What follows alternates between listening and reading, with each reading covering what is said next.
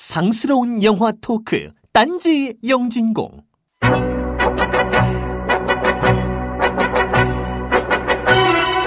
살인의 추억이 아닙니다.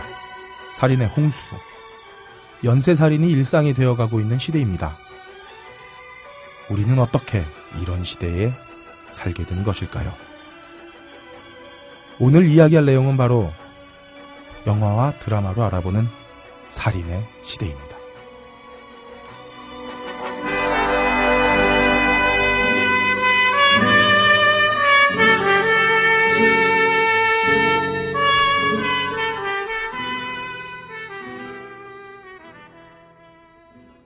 자, 벚꽃이 지랄맞게 피어나고 있는 사월입니다. 벙커원 우중충한 지하 골방에 모인 우원님들을 소개해드리도록 하겠습니다.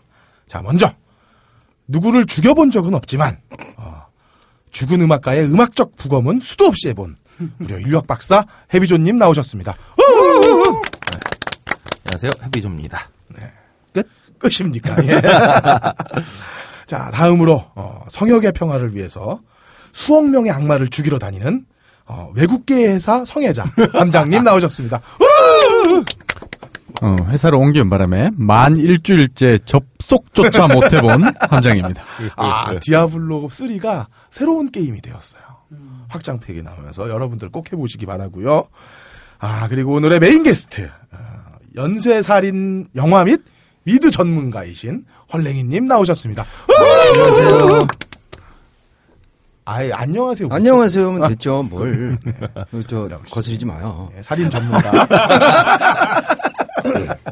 자, 그리고 마지막으로, 딴지일보 편집장을 가장 죽이고 싶어 하는. 아닙니다. 아닙니다. 아닙니다. 아까 짱깨집에서 아, 칼을 갈더라고요. 아닙니다. 죽이고 아이, 말겠다고. 아이, 아, 네. 설마. 아, 절대 아닙니다. 네. 김태용 피디도 자리를 함께 했습니다. 네, 안녕하십니까. 김태용 피디입니다. 네. 아, 이제 봄인데, 다들 뭐 벚꽃놀이 안 가보셨어요? 벚꽃이 벌써 지고 있던데. 아, 그래, 지고 있으니까. 네. 서울은 지고 있죠. 저는 진해까지 내려가서 보고 어, 왔어요. 거기 또 어. 일종의 또 제이의 고향 같은데 아니야, 진해. 음, 그렇죠. 정말 제이의 고향이죠. 아, 음. 뭐 저 매미 때문에 다 망가졌다면서요. 그러게요. 십삼 년 만에 가봤는데 어. 그 태풍 매미 왔을 때 상당 부분 무너지고 음. 당시에 그 해군사관학교 내부에 생도사가 일제시대 때 지어진 건물로 네. 막. 그 결국에는 허물 그냥 일반 허물지 못해서 폭파 터뜨렸었대요. 그렇게 해서 해체하고 새 건물로 다 바뀌고 그랬더라고요. 어, 많이 바뀌었어요. 예, 함장님 나가고 나니까 좋아지는 회사입니다. 자, 지난주 똥치우고 하겠습니다. 먼저 미라주나이트님의 어, 김연아 팬심을 오독한다는 지적 어, 있으셨습니다. 저희가 대상으로 삼은 건 김연아를 대상화, 박제화하는 일부의 이야기지 음, 어, 전체 이야기는 아니니까 오해하지 않으셨으면 음. 좋겠습니다. 그런데 오해하실 만한 발언을 음. 제가 했죠. 네, 네. 그렇죠. 너무 김연아는 음. 운동만 해 이런 식으로 네. 얘기한 게 김연아에겐 좋지 않을 수 있다고 네. 제가 얘기를 했었던 거니까. 반성해 주시고요. 음. 네. 그다음에 소리지기님이 윈저, 어, 윈터솔저의 뉴욕 사태 이야기는 구일일이 아니라 어벤져스 일 편에서의 사건이라고 어, 알려주셨습니다. 감사합니다. 음. 명확하게 얘기하신 부분 맞지만 사실 이거는 좀 이제 설왕설래 할 수 있는 부분이라고 맞아요. 생각하는데 분명히 영화의 흐름 자체는 그 뉴욕 사태가 은하계의 침공이 되는 거지만 음. 확실하게 이거는 테러에 대한 부분들의 맥락을 갖고 있다고 생각하기 음, 때문에 네. 이건 구일일로 대체해도 전혀 문제는 없다라고 생각하는 영화의 그 이번 영화의 내용으로 보면 이게 테러리스트들과 잠재적 테러리스트에 그 동조할 수 있는 사람들에 대한 얘기이기 때문에 네. 네. 잠재적으로 은하계에서 오는 놈들을 우리가 동조할 사람이 몇 사람 있겠어. 네. 이상, 이상 해비조님과 함장님의 변명이었고요. 그 다음에 병신프레디님이 어, 마블팬이 생겨난 이유에 대한 고찰 잘 들었습니다. 음, 네. 그 다음에 어떻게 읽어야 될지 모르겠는데 커넥티지에프님이 기독교인 청취자로서의 말씀 어, 음. 잘해주셨어요. 그리고 그 공격적인 댓글에 침착하고 성실한 답변 감사합니다. 사실 커넥티지에프님이나 왜 그 커쇼 같은 음. 분들 많아지면 기독교에 대한 일부 그 부정적인 시설도 많이 좀 사라질 것이라고 믿습니다. 네네. 제가 커넥티지에프님의 닉네임을 보고 떠올린 게 불경스럽게도 커넥트 걸프렌드? 네, 아닙니다. 아, 네. 조, 좋은 얘기셨어요. 네, 그 다음에 땡스 가드 프라이데이 그거 그건데 네. 커넥트 걸프렌드로 네. 바로 읽었다는 아~ 뭐 그런 느낌? 훨씬 좋은 의미네요. 배초인님은 벌써부터 메일 주소 박수를 남겨주셨어요. 음. 아, 제가 흔들렸습니다. 어, 그리고 지유예비님의 만세삼창도 잘 들었고요. 하얀마음 백곰님의 득달 같은 지적질. 어, 겔가돗은 호주 사람이다. 음. 그리고 호코걸은 외계인이라는 말씀도 감사합니다. 잠깐, 겔가돗이 호주 사람이에요, 근데? 네, 호주 사람이라고 네, 해주셨어요. 어. 네, 제가 아니죠. 우리가 호주, 호주 사람이라고, 사람이라고 얘기했고, 어. 겔가돗은 이스라엘 그렇죠. 사람입니다. 아, 그렇습니까? 아, 아, 군 예. 시절에도 사진이 방출되면서 떴다, 뭐 그런 아, 말씀 써주신 예. 것 같은데요? 아, 예, 죄송합니다. 제가 잘못 썼네요. 그 다음에 융어치곰님의 군소 히어로들도 다뤄달라는 말씀이 있었는데요. 이게 문제는 이게 대중적일 수 있느냐에 대한 문제인데 어, 저희가 좀 고민을 좀 더 해보도록 하겠습니다. 디제이아님 암이죠. 네. 그리고 미스김님의 그랜드 부다페스트 호텔 감상평과 아쿠아맨에 대한 연민 잘 음. 읽었습니다. 아 그리고 삼십 년 전 방, 방송 편성표를 외우고 계시는 까미오님의 어, 뉴타입에 빛나는 기억력을 동원한 후기도 감사합니다. 어, 그다음에 에스엘브이와이칠팔님의 아비, 아버지가 마빈게이를 죽인 이유. 어, 야한 노래만 불렀기 때문이다. 음. 이렇게 말씀해 주셨는데. 목사님이니까 네. 뭐 좀 그럴 수도 있었겠죠. 그죠? 그렇게까지 야하진 않은데. 아, 실제로요. 예, 예. 아니, 도대체 어느 선까지 야해야. 음, 음. 헐랭이님의 야한 거의 기준 하드코어 포르노. 아, 정도 나와요. 아니, 그게 아니고, 그, 그분, 레츠 캐리론 같은 경우도 음. 굉장히 은유적인. 음, 그렇죠. 네. 그걸 차라리, 음. 그 돌아가시기 그 전에 잠깐 나온 섹슈얼 힐링 같은 섹슈얼 힐링. 어. 예. 차라리 그게 좀 야하면 야하지. 어. 그 전에는 별로 그랬습니다. 그러지도 않네. 그러니까 섹슈얼 힐링 발표하고선 정말 아버지가 싸주겠어. 아, 결국엔 섹슈얼 힐링 좀, 때문이었군요. 아버지가 좀 그래요. 힐링이 안 되셨어. 자, 그 다음에 안도남평님의 어, 그 디제이 한님 팬으로서의 지하, 지난번 내용은 좀 약했다는 지적. 음. 자, 어, 디제이 한님한테 꼭 전해드리도록 하겠습니다. 아, 강해지면 안 되네. 엄청나게 공들이셨다고요. 정말 디제이 한님의 어. 완전 팬이랑을 딱 쓰신 다음에, 어. 안 맞는 것 같다. 아, 근데, 좀, 그, 감안해 주셔야 될 게, 디제이 한님의 원고를 저희가 체크하지 않고 그대로 가다 보면은, 어, 너무 어려운 내용이 나올 것 같아서 저희가, 어, 대중성을 좀, 음, 찾기 위해서 좀 쉬운 쪽으로 부탁을 드렸습니다. 앞으로도 저희 방송이 너무 그, 덕력의 끝으로 가는, 어, 내용은, 어, 좀 다루기 힘들지 않을까 싶어요. 자, 그 밖에도 개저미 누나, 춘심애미, 덜매우 나사비, 구차 우선컷, 오솔길, 망글망글, 천박하고 시끄러운 방송 컨셉에 스포일러 좀 작작하라는 한손 로키님, 그 다음에 형한테기부의 허문맨을 기다리면님, 민관모님 감사합니다. 아, 영화표를 달라고 두 번이나 게시판에 들어오신 배초이님을 꺾고, 음. 어, 무비스트가 후원하는 인터파크 프리엠의 건을 손에 쥔 분은, 행디에스님, 샹, 이거 어떻게 읽어야 돼, 이거? 에이치 에이 엔 지 디 에스님, 아, 음. 암튼 이분입니다. 아, 이분 대학원생 부부인데 벌써 결혼했대요. 삼십 대도 아니면서 결혼 선물로 영화표 달라는 말씀에 어쩔 수가 없었습니다. 축하드립니다. 이분, 어, 야한 영화는 보지 않으시길 바라고요. 왜? 어, 왜요? 왜, 아니, 왜, 왜? 괜히 불타올라가지고 대학원생 제대로 못 마치고 에이, 출산하게 에이, 되면 공부하기 에이, 어렵잖아. 에이, 그러니까. 에이. 대학원 다닐 때 해놔야 돼요. 아, 그래요? 예, 아, 그, 또 그게 있나? 마빈게이한테 혼날라고. 아, 우리가 또 가방끈이 짧아가지고. 아니, 그때 애를 낳아야지 필사적으로. 그럼. 아, 그럴 수도 있군요. 예, 원래 마감이 있어야 글은 써지는 법이니까. 그럼요, 그럼요. 예, 그러면 한번 야한 영화 보시길 바랍니다. 자, 그리고 커피계의 김보성도 어찌 커피. 아. 아, 이 커피라고. 의리, 영진공의 의리. 유일한 의리지. 사실 커피라고 하는 게 이게 특히 원두 커피가 기호식품으로 자리 잡은 게 한 이십 년 전? 뭐, 그러니까 한 이십 년쯤 전에 자댕, 도토루 이런 원두 커피 전문점이 생기면서 아, 국내에서요? 예. 네, 네. 그, 또 막 그 확산되기 정도, 시작한 네. 거 아니에요. 근데 이게 그때는 원두 커피라고 안 하고 블랙 커피. 아, 그렇죠. 근데 그 이십, 천구백이십 년대에 어. 어, 서울에 어. 에스프레소를 내려 먹는 게 유행이었다라고 하더라고요. 네, 아, 그럴 때도 있어요. 아, 이십 년대? 이십 년대. 어. 그, 아, 그, 저, 외정 때요. 네네, 어. 일제시대 때. 그래서, 어, 외정 때. 오, 외정이. 그래서 그 아침에, 제 예전에 그, 어, 생애사 이렇게 음. 체록하고 다니는데 어떤 할아버지가 그 당시에서 아버지를 쫓아다니면서 그 우유를 배달하셨대요. 음. 그래서 아침에 그러니까 경성에 잘 살던 사람들이 그 당시에 아침에 이렇게 에스프레소 내려서 오. 방금 배달 온 신선한 우유랑 이거를 음. 카페오레를 만들어 먹고 이러는 오. 게 이제 유행을 해서 아니 헐랭이님은 그때 사셨으니까 아실 거 아니에요. 아니 그 외정 때, 어 외정 때 그 네. 워낙에 어. 커피가 에스프레소밖에 없었어요. 어. 그러니까 우리가 지금 알고 있는 아메리카노나 어. 그런 부분들은 사실 없었는데. 그래? 이게 육칠십 년대 미국에서 넘어온 거죠? 그러니까 아메리카노. 그게 왜 그러냐면 이제 이, 이 시기야. 그 이태리 사람들 또는 유럽 사람들이 그 미국에서 살던 사람들이 이제 유럽에 오면 에스프레소를 대접할 거 아니에요. 음. 근데 이 녀석들이 이거를 너무 진하니까 음. 물을 타 먹는 거야. 아, 이게 참. 그러니까 나... 우리 입장에서 보면 이 자식이 소주에 술 소주에 물 탄 거지. 그렇지. 음. 아. 그래서 이름을 미국 놈들은 아. 커피를 이렇게 먹더라. 아. 그래가지고 아메리카노. 음. 그 일본에 또 가면 소주에 물 타 먹잖아요. 그렇죠. 아. 위스키에도 물 타 먹고. 어. 그래서 뭐 라테나 뭐 카푸치노. 음. 거기 마키아또 이런 게 다 음. 마키아또, 카푸치노 이건 다 저거잖아요. 이태리말. 네. 음. 근데 그쵸. 걔네들은 에스프레소 베이스로 다 먹었었는데 음. 여기다 물을 타 먹는 이놈들이 그래가지고 음. 나온 얘기예요. 아무 상관없어 오늘 할 얘기랑. 네. 어쨌든 네. 아메리카노로 마셔도 맛있는 너츠 커피 이렇게 마무리를 하고요. 야, 오죽하면 아. 내가 사 먹었겠어 지금. 어, 근데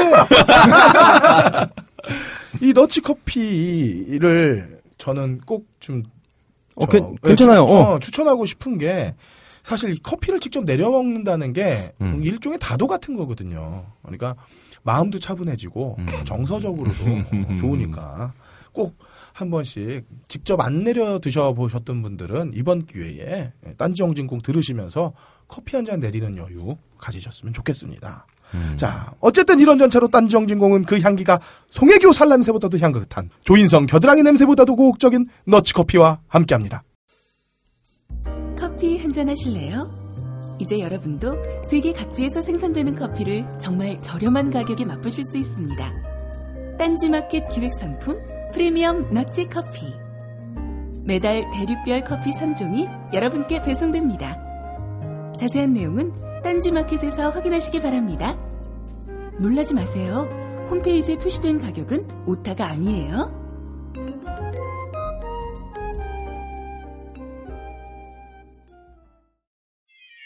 발가벗겨 디벼보는 영진공 전당포.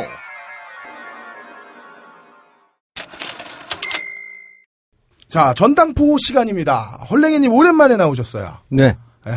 저, 어, 그 어차피 뭐 땜빵 전문이고 틈새니까 나는 네. 틈새 게스트. 아 근데 헐랭이님 어디 뭐 군대 다녀오셨어요 지금? 왜요? 아니 말투가 지금 딱 군대 말투야. 아, 나 지금 현장 점검하고 바로 하게 그래. 자 오늘은 살인에 예, 예. 관련된 그 모르겠습니다. 이 부분을 어떻게 얘기를 풀어나가야 될지 모르겠는데 네. 문제 날씨도 굉장히 좋은 사월에 네. 살인 그렇죠 살인 얘기를 한다라는 네. 게 좀 많이 당혹스럽기도 하고 네. 그러실 텐데 음. 자. 그 우리가 살아가는 우리의 생명이 누군가에 의해서 강제로 음. 없어지는 거고 음. 또 강제로 부정되는 행위잖아요. 네. 그렇다면 이런 행위는 실제 존재할 수도 없고 네. 용납되지도 않고 음. 용서할 수도 없는 범죄인데 네. 문제는 현실에서 너무 자주 일어나죠. 그렇죠. 그렇죠. 그리고 음. 너무 자주 일어나다 보니까 어떻게 되냐면 요 표현이 좀 죄송합니다만 익숙해져 있어요. 음. 그죠? 뭐 어디서 살인 사건이 났다, 음. 누가 돌아가셨다, 사실 관심 없잖아요. 그렇죠. 무감각해졌죠. 근데 뭐 죄송합니다. 뭐 어디가 토막이 났다, 네? 네. 뭐라든가 뭐 정말 엽기적으로 뭐 한 이십 년 동안 뭐 감금했다 어떻게 죽은 사체가 나왔다 음. 이러면은 굉장히 관심을 갖고 음. 그런 시대가 돼 버렸어요. 음, 음. 그런데 요거는 영화하고 좀 연관을 시켜서 생각해 보시면. 그 각자가 생각하고 있는 명작 또는 걸작이란 영화를 쭉 보시면 은근히 네. 또는 꽤 많이 그 살인사건, 연쇄살인범 또는 그거와 관련돼서 일어나는 사건들에 대한 그 이야기들 풀어나가는 영화나 작품들이 굉장히 많아요. 음, 많죠. 네, 근데 서슴없이 걸작이라고 한단 말이에요. 우리가 그걸 보면서. 아, 그렇죠. 네, 그렇죠. 네. 그러면서 그런 부분들이 결국은 너무 일상화된 거 아니냐. 음. 살인이란 부분이. 그러면 지금 이 시점에서 우리가 그걸 한번 되돌아볼 기회가 되기도 하고 음. 또 뭐 그걸 풀어낼 수 있는 해답을 여기서 찾을 수는 없잖아요. 네. 네? 그래서 그런 부분들이 우리 생활에 우리 문화에 얼마나 들어왔는지 한번 음. 보는 계기가 되는 것도 괜찮을 것 같다 해가지고 음. 예, 시작하게 시작하게 된 게 아니라 이걸 주제로 한번 잡아봤습니다. 그 세상이 지엠피는 올라가고 있다고 얘기를 하는데 우리의 삶이 달라지는 건 없고 음. 그렇죠. 그리고 뭐 기술이 발전하고 사회가 발전을 한다고 하는데 범죄는 더 흉악해지고 어. 음. 이게 인간성이 말살되어가는 어느 한 부분에 우리가 있지 않느냐. 특히 최근에 저 요즘 그 미드나 영화를 보면 대부분이 다 연쇄살인범 혹은 살인자에 대한 얘기, 이야기들이더라고요. 근데 그것도 어. 조금 그 관점을 달리 보실 수 있는 게 뭐냐면 그 전까지는 네. 절대 용서할 수 없는 범죄자를 음. 어떤 식으로든 가서 잡아서 처단을 하는 음.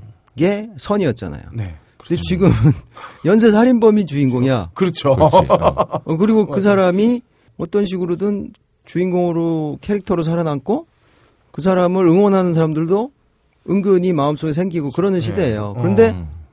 그것도 되게 재밌는 게 뭐냐면 다 이해가 돼. 제가 왜 저러나라는 음. 게. 음. 그러니까 그만큼 이제 자본주의 심화가 되면서 음. 삶이 복잡해진 거고. 음. 김전일이 세계적으로 유행하게 됐나요? 그러니까 근데 정말 애교지 김전일이나 그렇죠. 그렇죠. 이런 사람 음. 얘는 정말 착한 범인들만 잡아요.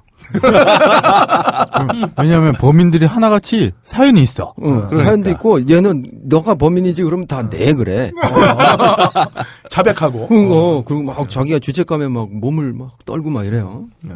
근데, 근데 세상은 그렇지가 않잖아요 현실은. 그렇죠. 그래서 살인 사건이나 범죄자들, 살인자들이 또 묘하게 우리가 알고 있는 매스미디어하고 공생관계를 또 맺고 있기도 하죠. 음, 그렇죠. 그렇죠. 음. 그런 부분들에 대해서 적나라하게 보여준 영화도 몇 편 있었고 음. 그런데 문제는 그런다고 해서 또 반성들도 안 해요. 또 그대로 가. 요 최근에 우리가 봤던 것도 그렇고 뭐 그 연쇄살인들 있었던 것들에 대해서 네. 언론도 반성해야 된다. 뭐 음. 신원 공개하는 걸 뭐 서로 뭐 조심하자. 네, 이제 그런 네. 것도 없대. 그냥 그러게. 그냥 깝디다.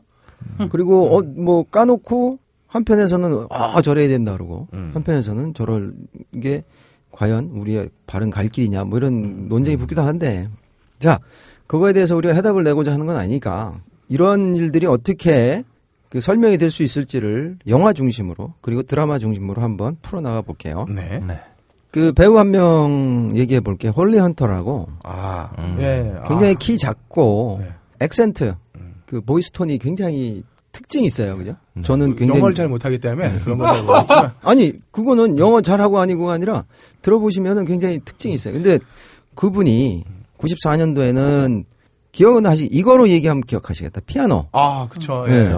그 강렬한 턱선. 네, 거기에서 이제 여우주연상 타셨지. 그래서 이제 네. 말을 못하는 음. 분이었죠. 그렇죠. 네. 그런데 그 그분은 또 구십사 년도에 주연상 후보만 올라갔던 게 아니고 조연상 후보까지 같이 올라가셨어요. 음. 그 이분은 한 번 하면 막 두 개씩 해. 오십팔 년 개띠.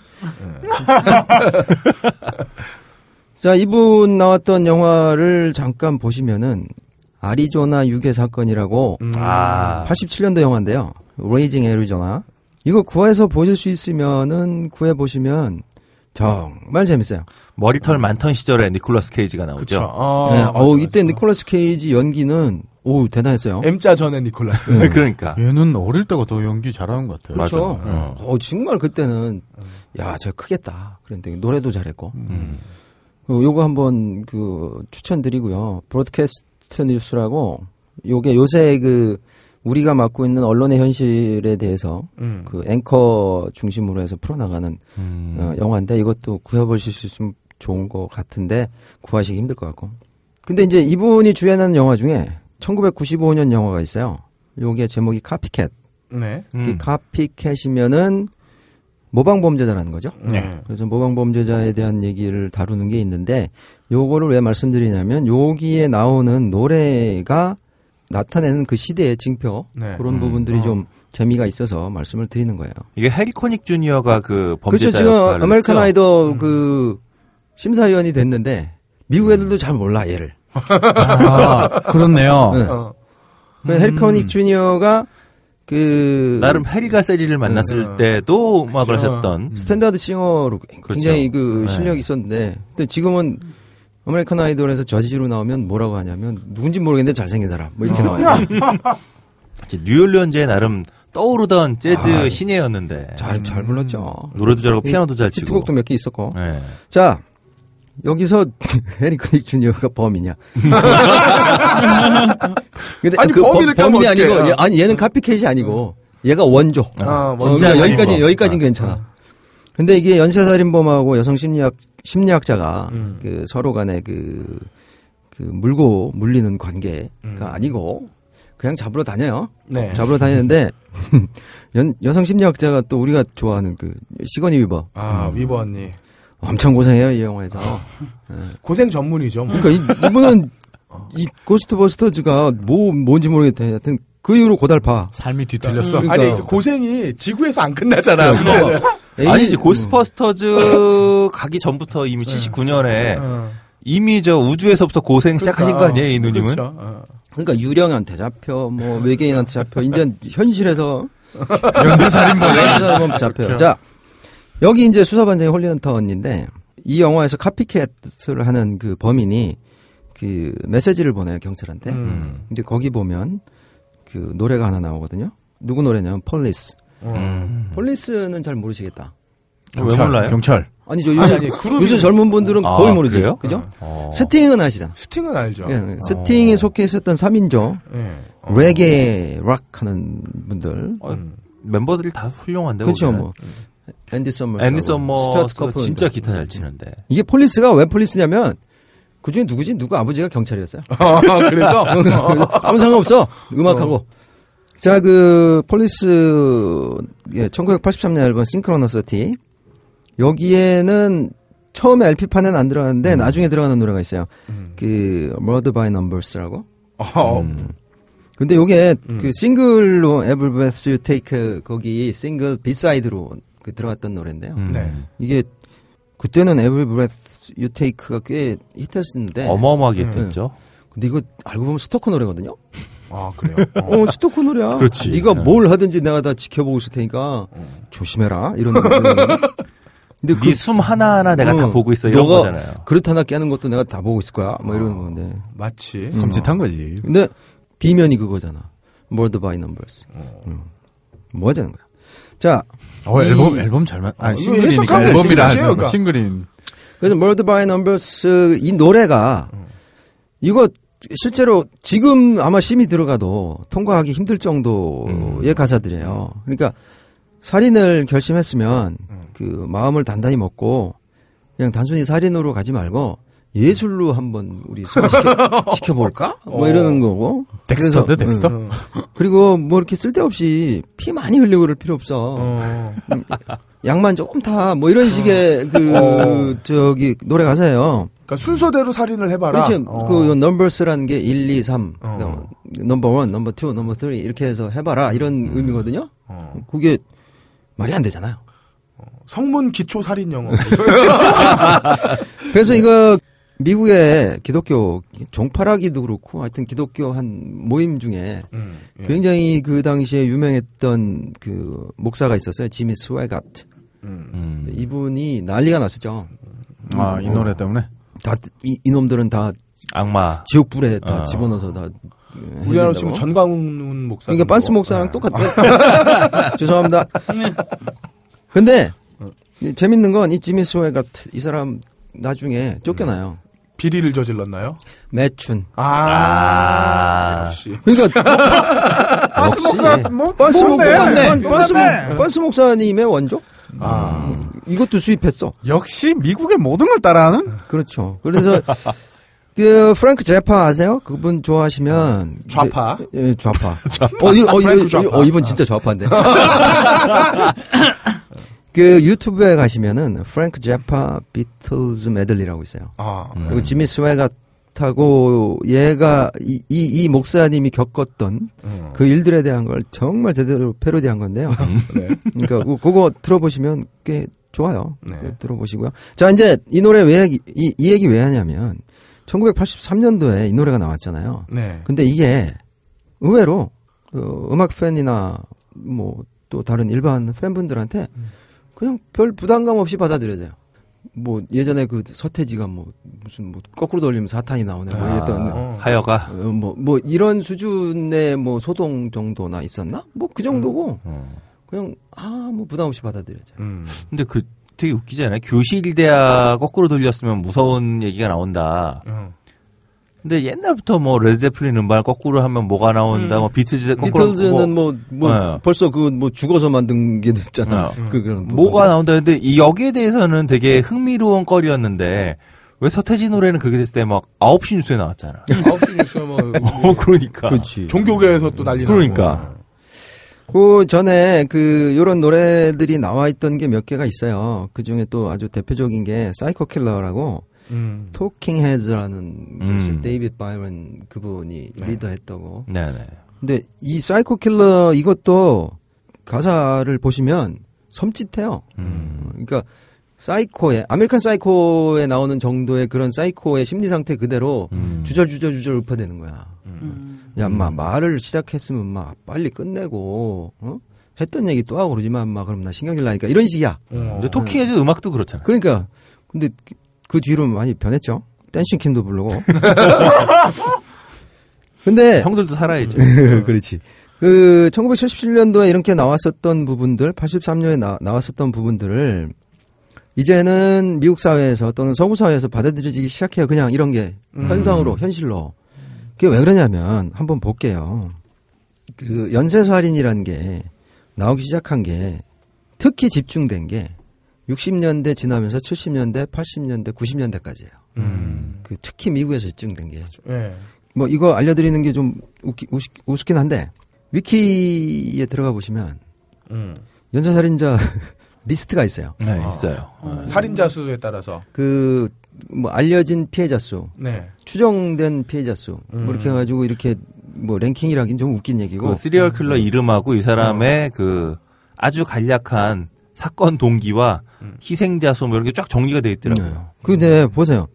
거기 보면 맨 위에 올라 있는 그, 그 나쁜 놈이 밝혀진 사람만 백삼십팔 명이에요. 어휴, 야, 그죠? 이게 이게 이게 거기다 안 밝혀진 것까지 다 합치면 사백 명 이상일 거라는 거예요. 음. 어. 이, 여기 콜롬비아인데 이게 이해가 안 가잖아요. 네. 한 두세 분이 그렇게 피해를 당했다 그래도. 그렇죠. 이해하기 어려운데. 막 난리가 나야 되는데. 아니, 화성 연쇄살인범 열몇 명 해도. 그러니까 그런 음, 부분들이어야 되는데 이게 서구 사회에서 그렇게 나 콜롬비아 같은 경우 워낙 그 산속이고 네. 음. 서로 이제 막 그 서로 떨어져 살다 보니까 그럴 수는 있는데. 근데 이런 상황이면 더 신기한 게 뭐냐면 잡힌 게 더 신기해. 그렇죠. 그렇죠. 그러니까 이런 정도의 문화하고 이런 정도의 분위기였다면. 음. 자, 근데 미국으로 가볼게. 게리 웨이. 팔십이 년에서 이천 년. 네. 그 유명한 테드 번디. 네. 칠십사 년에서 칠십팔 년. 아. 그리고 이 사람 얘기도 많이 나와요. 저 영화에 보시면 존 웨인 게이시. 음. 칠십 년에서 칠십팔 년. 랜디 스티븐 크라프트 칠십일 년에서 팔십삼 년. 얘도 잘 나오는데 음. 제프리 다머. 네, 얘도 많이. 칠십팔 년에서 구십일 년. 음. 거의 그때 집중되죠. 어. 그런데 시대적인 상황이에요. 어. 그때가 거의 거의 그때 집중돼요. 어. 음. 근데 뭐 한국도 자유롭진 않았죠. 예, 그렇죠. 그 유영철, 음. 지존파, 지존파. 음. 그 다음에 요 사람은 좀 다른데 지강원. 지강원. 음. 근데 홀리데이. 이분은 최민식, 아 최, 최민수, 최민수 씨. 어? 어? 네? 지강원이요? 아니, 아, 아니, 아니, 아 이성재.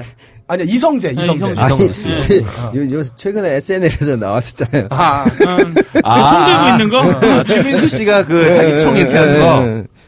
근데, 그, 지강헌, 이 친구, 명칭을 뭐라 그래야 될지 모르겠는데, 지강헌이라고 합시다. 네. 딴에는 유행어도 만, 만들었죠? 네. 유전무죄, 유전무죄. 유전무죄. 근데 어. 여기서 이제 되게 히트를, 히트를 하네. 하여튼, 알려졌었던 사람이고. 한국도 음. 자유롭진 않았고. 음. 영국이 없을 것 같죠? 아, 영국은 아, 원래 잭 더 리퍼부터 유명하잖아요. 응. 이때니까. 응. 데니스 닐슨이 칠십팔 년에서 팔십삼 년. 응. 그래, 영국은, 응. 대박인 사람이 있어요. 의사야. 아, 그치. 아, 그, 네. 살인했던. 어. 아니, 그냥 이 사람은 진짜 잡힌 게 신기해. 그냥 약물 어. 투여한 거예요. 그렇죠. 어. 저기 환자에. 그리고 치료 과정에서 죽었다. 어. 그냥 이래버린 거야. 근데 나중에 이제 너무 지나쳐서, 헤럴드 쉬먼인데, 칠십 년에서 구십팔 년인데, 이 사람은 이백 명. 아휴. 그죠? 야, 이게 말이 안 되는 상황이잖아요. 그죠? 그쵸. 우리의 소중한 생명, 목숨이 음. 전 세계에서 이, 이런 식으로 존재 부정되고 있었고, 거기다가 우리가 그 영화나 드라마에서 익숙하게 보는 포맷 있잖아요. 연쇄 살인 집단. 네. 음. 네. 음. 실제로 있었어요. 필라델피아 포이즌링이 그 보험금 타먹으려고 백 명이 넘었네요. 어. 음. 그리고 영화에 캔디맨이라고 많이 나오죠? 네. 그, 그 친구가 딘 콜. 네. 예, 이 친구가 두 명의 공범자들 그 십 대. 음. 음. 그래서 다녔는데 결국 이 두 명의 십 대 공범자가 딘 콜을 죽여요. 음. 음. 영화의 내용이 그냥 그대로 반영이 되죠. 음. 근데 찾아보시면 멕시코, 헝가리, 중국, 이태리, 오스트리아, 뭐, 아닌 데가 없어. 음. 자, 이런 것들이 있다 보니까 그 당시에 그럼 이 시기가 도대체 무슨 시기였나가 궁금해지잖아요. 그렇네요. 그렇죠. 네. 대부분, 정말 대부분 그 시점에 그죠? 몰려있으니. 무슨 뭐 이, 이거에 대한 무슨 뭐 학술서가 나와 있는 것도 아니고 음. 뭐 교수님이 뭘 한 것도 아닌데 제가 보기에는 이때 세계적으로 가장 큰 사건이 뭐였냐면 월남전. 네, 베트남. 네. 네. 통킹만 사건. 그거 뭐 뉴욕타임스에서는 조작이라고 이제 나왔는데 음. 어 조작이라고 하면 안 되잖아요. 조작이란 말조차도 쓰면 안 되는 거 아니야? 그 육십사 년도인데 그때부터 칠십삼 년까지 네. 음. 미국이 월남에 완전히 그 늪으로 빠져들잖아요. 음. 그렇죠. 예. 그러면서 그 당시 미국의 젊은이들, 세계의 젊은이들이 다 월남 땅에 가서 죽거나 네. 다치거나 음. 또는 죽이고 오죠. 죽이고 오죠. 네. 네. 그때 존 레넌 형님 이매진 음. 그 음악이 임예진 씨예요. 그렇죠. 음. Imagine there is no country, 음. 뭐 nothing to kill or die for 그러잖아요. 음. 나라를 위해 죽을 일도 없고 음. 나라를 위해 누굴 죽일 일도 없는 음. 그런 세상을 상상해보자 이런 식의 음. 노래가 나오기까지 했던 그 당시잖아요. 그렇죠. 그래서 제가 보기에는 이 분위기 이렇게 서로가 죽이고 음. 죽고 왜 죽는지도 음. 모르고 음. 도대체 왜 죽여야 하는지도 그렇죠. 모르는 이런 상황들이 그 전 세계적으로 영향을 미치지 않았을까. 그 전쟁이 음. 학습이 되는 거지. 음. 그 살인이 학습이 되는 시기가 된 거죠. 거기다가 그 당시에 비약적으로 무기가 발전하잖아요. 음. 그렇죠. 그렇죠. 음. 개인화기도 그렇고. 그래서 그런 부분들이 좀 많이 영향을 미치지 않았을까. 그거를 음. 이제 본격적으로 영화로 들어가 볼게요. 램보. 네. 람보. 람보, 람보. 알죠? 네, 람보, 램보 몰라도. 어, 램보는 몰라? 어, 람보는 알죠, 우리가. 램보는. 램보는 우리 시인으로. 그 람보 옆에, 옆집에 사는 형인데. 네. 아, 나 요 개그는 좀 어렵다, 내가. 근데, 실베스터 스탈론이잖아요. 네. 람보는 많이 들어봤는데, 네. 얘 직업이 뭐예요? 퇴역군인. 음. 그러니까, 월남 참전하고 돌아온 음. 베테랑이에요. 이게, 이게 영화가 히트한 거 자체가 희한한 게 일 편은 정말 어. 히트하면 안 될 영화예요. 이게, 이게 정말 반체제 영화고 네. 정말로 완전 영화고 맞아요. 그리고 사람들에게 굉장히 많은 충격을 주는 영화가 음. 영화이거든요. 전쟁으로 인해 얼마나 피폐해졌다는 네. 그러니까 실베스터 스탈론이 람보가 음. 월남에서 받은 전쟁 트라우마 때문에 그렇죠. 그 미국에 돌아와서도 고생을 하는데 미국 기성 사회들이 안 받아줘. 음. 그런 것들을 그러다 보니까 어떻게 되냐면 이 친구가 다시 이제 시골로 들어가요. 그래서 먹고 살아야 되니까. 음. 통나무 배죠. 네. 근데 이제 가가지고 거기 있는 그 셰리프인가? 그 네, 보안관. 보안관이 뭐 머리가 길다 그랬나? 뭐 하여튼 아, 맞죠. 별거 아닌 걸로 시비를 어, 무슨 걸어요. 용모지적질을 네, 하면서 네. 왜 그렇게 고분고분 안 구냐? 그래가지고 미국 시민들을 상대로 람보가 전쟁을 벌이죠. 네. 음. 그렇죠. 어. 어. 근데 웃긴 건 이 편에 미국 시민들을 상대로 전쟁을 벌인 애를 다시 베트남으로 보냈죠. 그때부터 이제 변질이 되죠, 람보가. 근데 사, 사람들이 잘못 알고 있는 게 람보가 미국의 베트남 전쟁을 미화하기 위해서 만들어졌다고 하지만 일 편은 아, 정말 어, 일 편은 네. 명작. 어, 람보, 람보 이부터가 완전 람보로 네, 변질시켜버리는. 정말로 이제 무슨 저 실베스터 스탈론이 주로 그래요. 로키 때도 그랬고. 아, 그러게 로키 일 편 잘 만들었죠. 너무.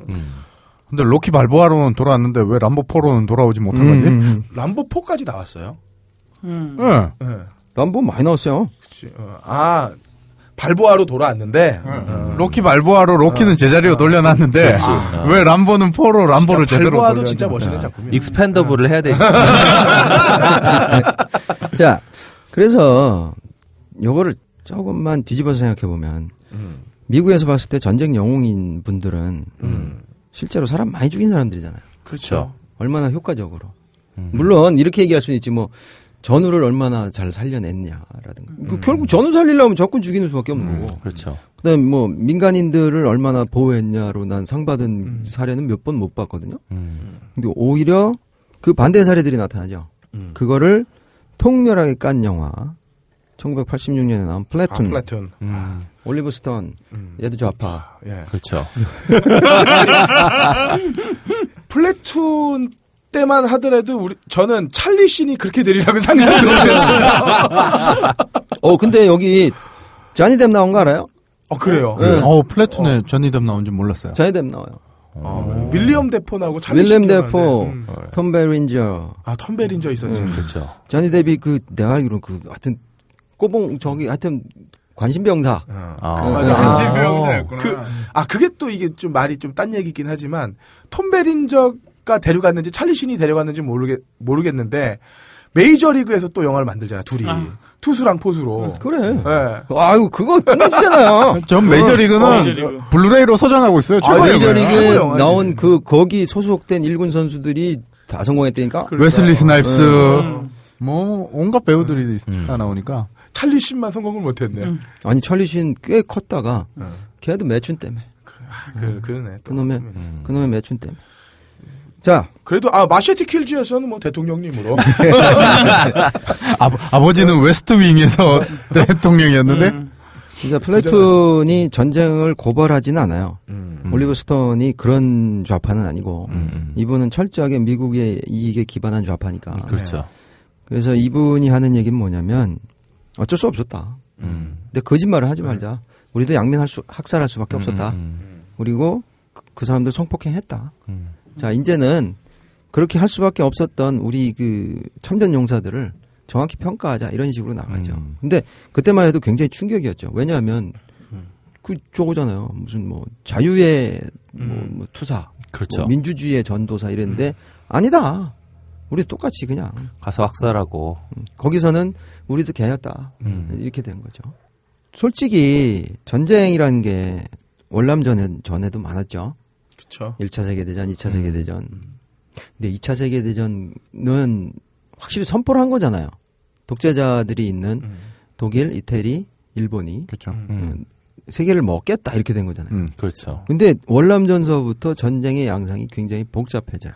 어떻게 보면 내전이잖아. 음. 그렇죠. 어, 내전을 왜 건드려? 내전이고 해방전쟁이기도 하고. 그러니까, 근데 보면. 내전을 건드리면서 나온 이론이 도미노 이론이잖아요. 음. 한 나라가 공산화되면 음, 그 인도 차이나 반도 전체가 다 뭐 공산 뭔 소리요 그게 하여튼 뭐 그렇게 해서 했는데 그러다 보니까 어떻게 됐냐면 예전에는 우리를 침공한 저 나쁜 놈들을 무찔러야 된다였는데 이제는 내가 가서 왜 죽여야 되는지를 모르는 거야. 음. 그냥 살아남기 위해서 죽이는 거잖아요. 그죠? 음. 군인들은 그렇죠. 군 그리고 돌아왔어. 옆에서는 히어로라고 그러는데 맨날 꿈에 나타날 거 아니에요. 음, 그렇죠. 자기가 죽인 사람들이. 그리고 그런 사람들이 보다 보면, 그렇게 해서 사이코로 돌아서, 그, 일 저지르신, 아니, 르신이 아니라, 일 저지른 그 범인들이 많아요. 음. 그래서, 그 당시에 그렇게 있었던 것들이, 그런 분위기가 전반적으로 미국 사회에 그렇게 영향을 미치지 않았겠느냐, 음. 그런 생각을 좀 하게 되고요. 뭐, 좀 여담인데요. 이게, 그 미국 사회라고 하는 특수성도 있는 것 같아요. 그러니까 학살을 한 개인에게 미국 사회는 어쨌든 음. 개인이 너의 삶은 네가 책임지라는 사회잖아요. 음. 그러니까 학살한 너희 학살을 해서 뭐 미국에 싸웠건 뭐 했건 돌아왔으면 네 삶은 네가 살아라가 미국적인 거잖아. 근데 재밌는 게 그 베트남에서는 이렇게 조그만한 그 사당이 있잖아요. 집마다 네. 이 사당에 워낙은 조상신을 모시는 건데 이 조상신 안에 학살을 하러 왔던 미군 신도 거기 같이 아이고. 죄를 올려줘요. 그러니까 이게 종교 그리고 공동체 이런 게 살아있는 사회에서는 학살을 당했음에도 불구하고 이것을 우리 안에 걸로, 그러니까 개인에게 책임을 묻는 것이 아니라 모든 이 문제와 책임들을 우리 모두가 같이 살아가는 걸로 묻는 그런 공동체적인 사회가 아직 남아있던 베트남에서는 오히려 학살 이후라고 하는 책도 번역이 되어 있는데 그 책에도 보면 재밌는 게 이 제를 올리는데 매일 이제 아침 저녁으로 제를 조그맣게 이제 주거든요. 여기에 무슨 한국군이 와서 막 그 동네에서는 이렇게 그 민간인 학살해서 정말 좀 잔인한 얘기지만 실제로 벌어진 일이니까 뭐 죽창에 이렇게 사람 어떻게 해놓고 막 이랬던 곳인데 한국 한글이 써있던 그 당시에 한국군이 쓴 그 한글이 표기되어 있는 이런 것도 그 신 안에 같이 있는 거예요. 어. 그러니까 죽인 사람까지 죽은 사람과 함께 죽인 사람까지도 같이 신으로 함으로써 그냥 이걸 다 이 신 아, 신당 안에서 일종의 영혼들의 화해 음. 이런 게 일어나면서 이 트라우마를 그냥 스스로 떨쳐내는 거죠. 그러니까 사회에서 네. 어, 정화를 그렇죠. 할 수 있는 작업을 하는 거네요. 그러니까 이게 신기한 게 왜 베트남 사람들이 그렇게 나쁜 짓을 한국 사람들이 많이 했는데도 불구하고 이런 거 다 잃어버리고 한류를 좋아하네? 역시 어. 한류가 최고네? 라고 보는 이 시각들에 베트남이라고 하는 사회가 어떤 식으로 극복했는지에 대해서는 우리가 전혀 관심이 음, 없었잖아요. 그러네요. 음, 이런 부분이 난 미국하고 베트남에 죽이고 죽였는데 사실 죽은 사람이나 죽인 사람은 다 트라우마는 음. 똑같은 건데 이걸 어떻게 해결했는가는 굉장히 그 서구적이고 어. 개인주의적인 미국의 문제가 또 음. 미국이라고 하는 특수한 문화에 문제가 작동하지 않았을까라는 생각도 듭니다.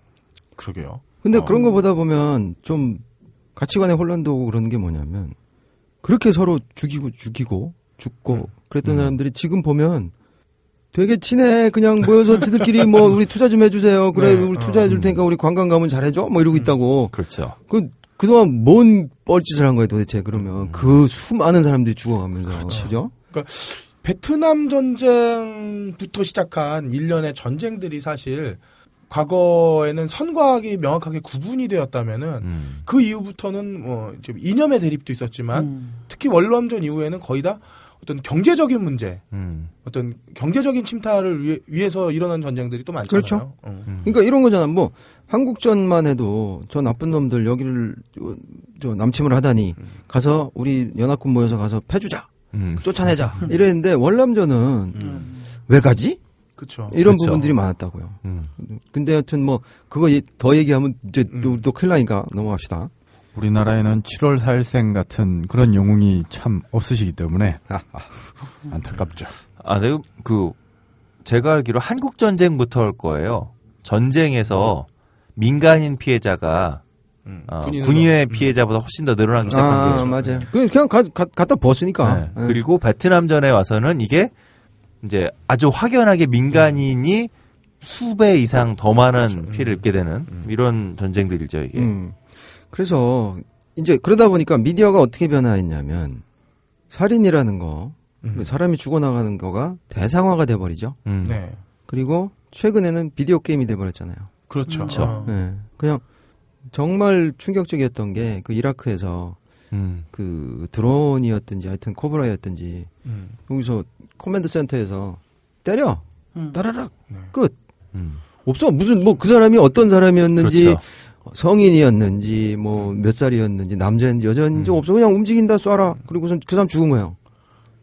그그 그렇죠. 그, 그 당시에 되게 유명했던 것 중에 그 미 국방성에서 이렇게 브리핑하잖아요. 근데 그때 그런 장면이 있었다고 오늘 여러분께 이, 이라크에서 가장 운 좋은 남자를 보여드리겠습니다. 그래서 그냥 차들이 다니고 있는 와중에 다리를 폭격을 해서 끊어요. 음. 근데 이거를 이제 커맨드 센터에서 때려 해서 때리는데 고 미사일이 날아가는 거에 바로 한 발 앞서서 차가 한 대 그냥 지나간다고. 아이고. 근데 요게 이제 그 유리창으로 보이는 거야. 그러니까 워낙 그 당시에 그 해상도가 좋으니까. 그러네요. 이 어... 대변인이 보이시냐고 저분 그 사이드 미러로 건너가면서 저 놀란 얼굴 보이냐고 정말 운 좋은 사람이라고. 근데 운이 좋은 게 아니지. 이게 정말 무시무시하고 잔인한 그러면, 일인 거죠. 음. 그러니까 어. 그렇게 되니까 티비, 영화, 심지어 뉴스까지도 쇼킹한 거. 음. 그, 저 사람은 죽지만 그 죽는 그 상황 자체가 재밌는 거. 네. 뭐 이런 걸 찾게 되잖아요. 그렇죠. 어. 자, 이전에는 요새 다시 리메이크 된 셜록. 네. 그 다음에 음. 엘킬 포아로. 네. 그, 저거 알아요? 제시카의 추리극장? 아, 아 알죠. 아줌마. 얼마 전에 봤는데. 그 제시카 아줌마. 네. 할머니, 할머니. 할머니. 할머니지. 할머니지. 그, 이, 이런 탐정물이 보통 그 살인사건에 대한 그렇죠. 그런 영화의 주요 포맷이었잖아요. 음.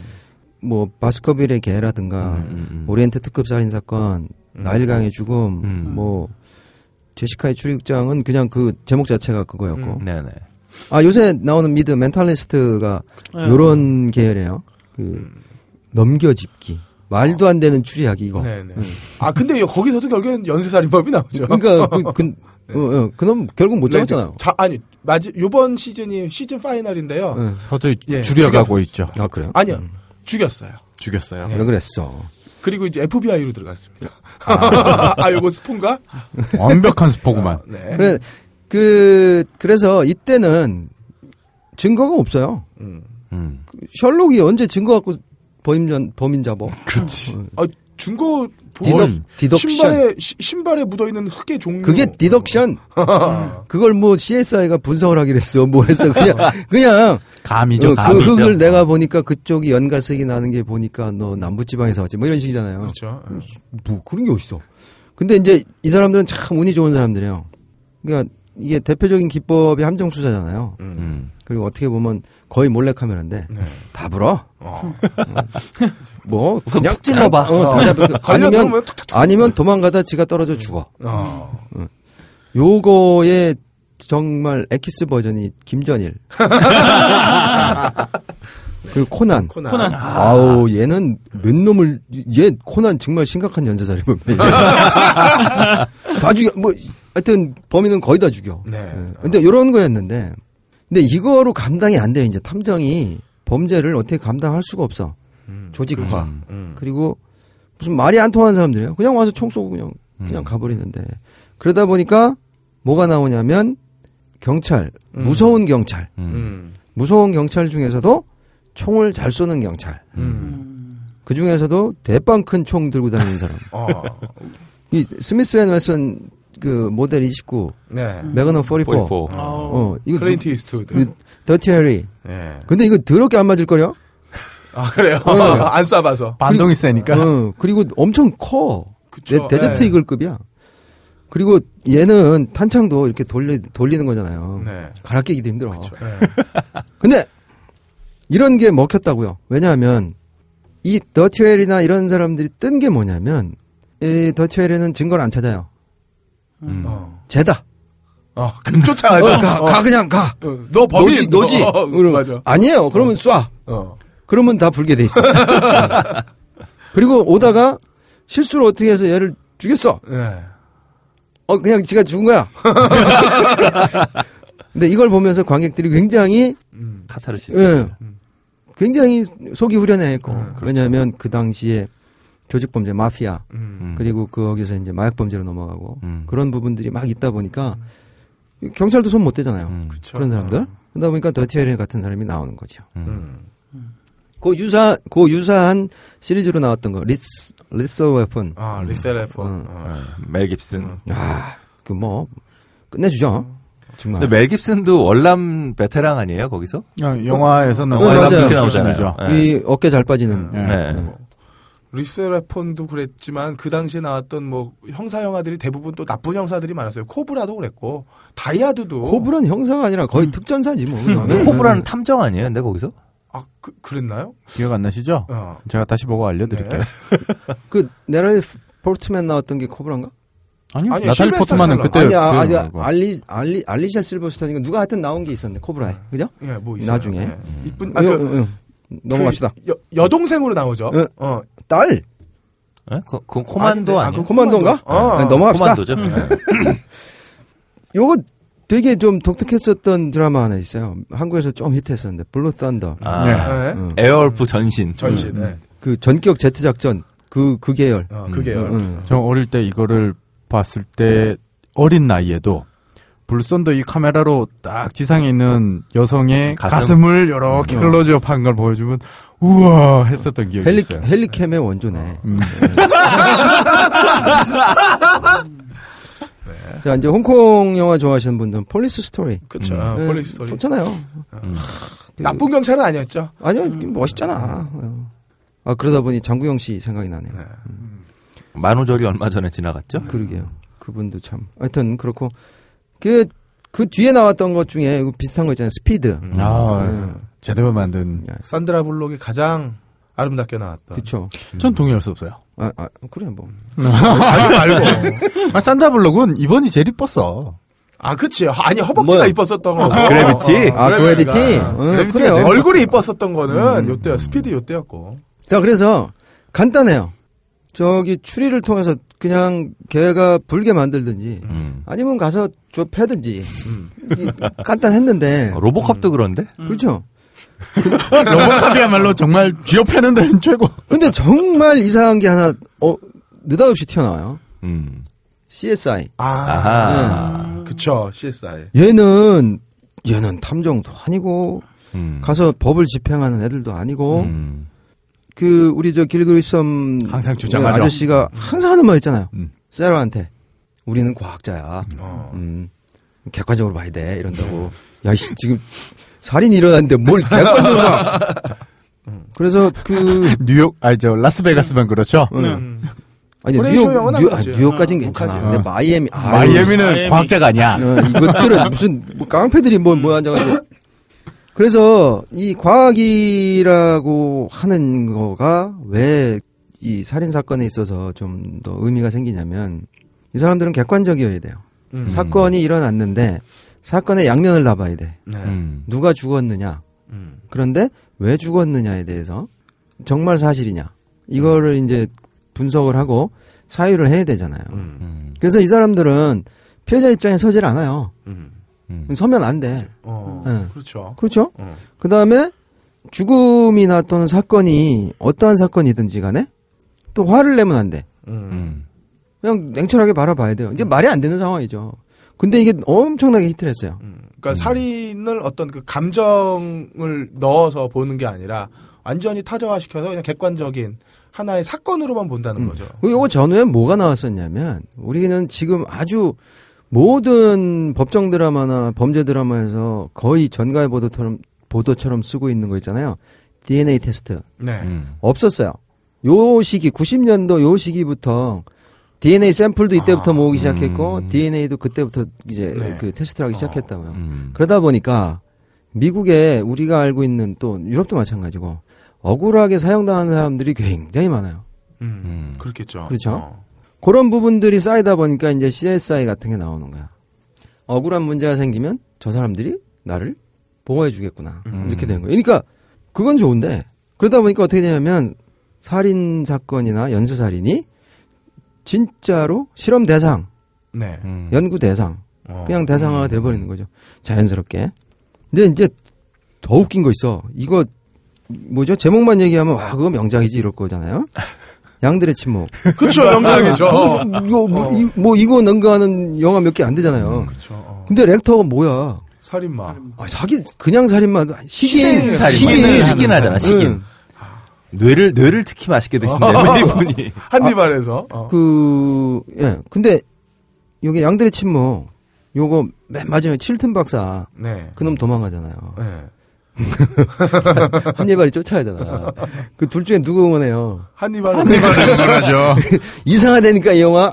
그, 그, 그렇죠. 어, 어, 어, 어. 그러니까 예전의 살인마들, 그러니까 뭐 공포 영화의 음. 주인공들은 그냥 악당이었잖아. 그렇지. 그리고 죽일 놈이죠 정말. 음. 그리고, 그리고 제가 오면 무서운 건데 음. 한니발은 무서운데도 응원을 하게. 그 됐어. 전까지는 그 연쇄살인범이나 이런 사람들이 굉장히 지식도 떨어지고, 맞아요. 그쵸. 사회적 지위도 낮고, 어. 무식한 사람들. 음. 아니면은 정신지체자나 음. 장애인. 그랬는데, 어. 어, 이건 무슨 뭐, 가장 인텔이고, 음. 가장 그 지식적인, 지식적인 그 수준이 높, 높다고 하는 음. 음. 닥터가.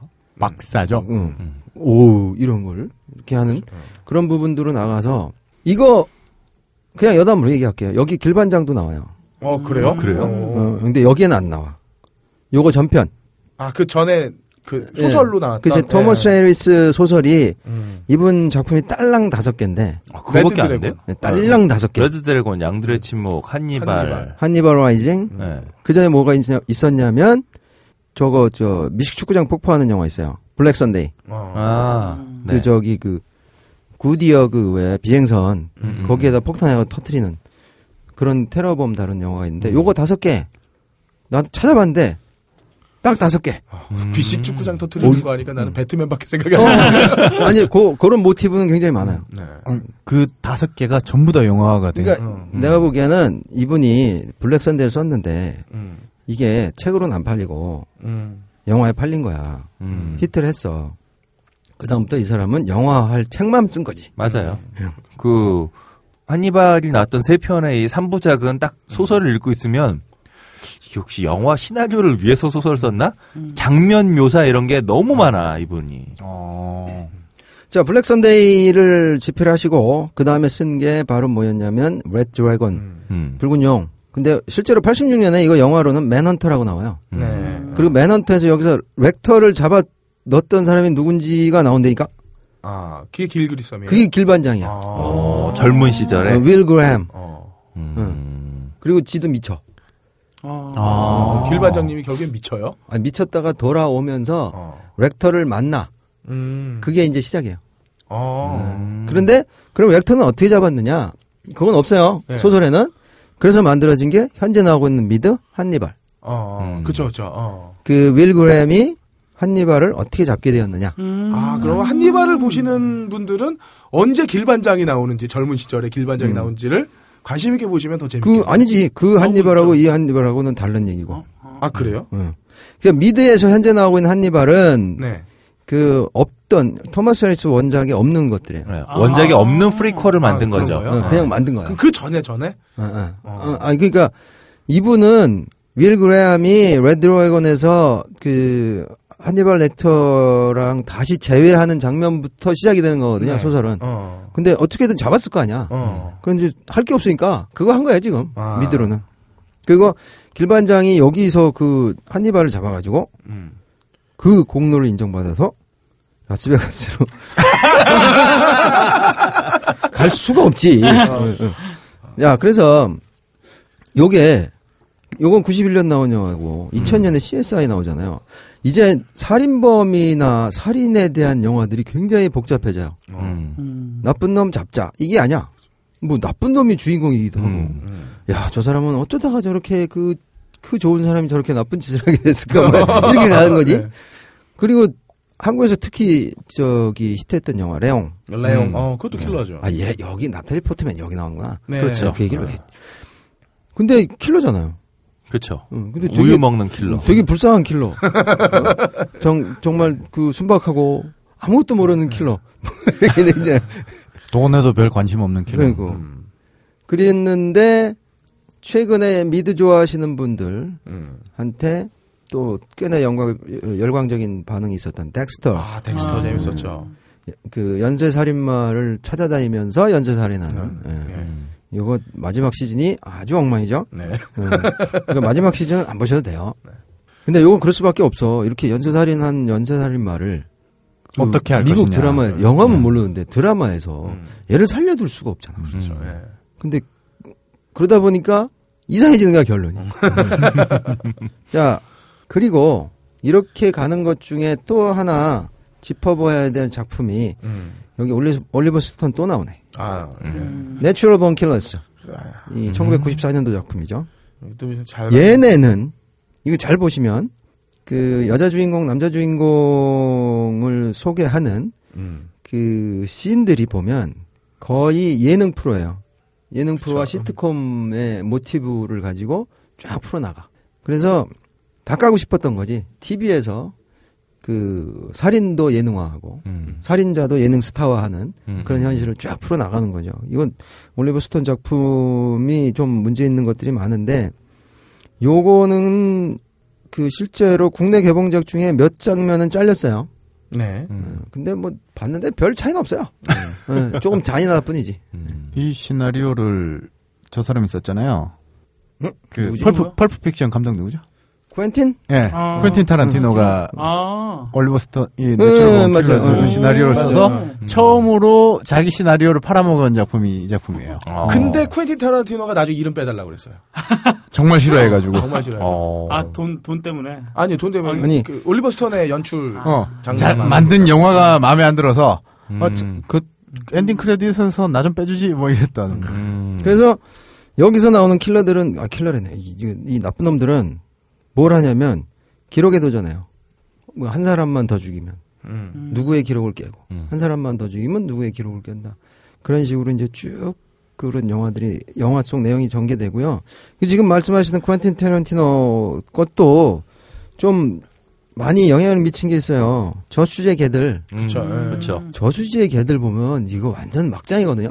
그렇죠. 개막장이죠. 개막장인데 문제는 영화 평론가라는 사람들 구십이 년도 당시에 음. 엄청나게 찬사를 뿌려댔다고요. 음. 뭐 심지어는 거기서 흘리는 피는 실제로 총을 맞았을 때 흘리는 피를 다 그 저기 조사해서 한 거라고. 지금 그게 무슨 영화 평이야. 그 되게 멋있어 보이잖아, 애들이. 음. 이 양아치들이. 그렇지. 네.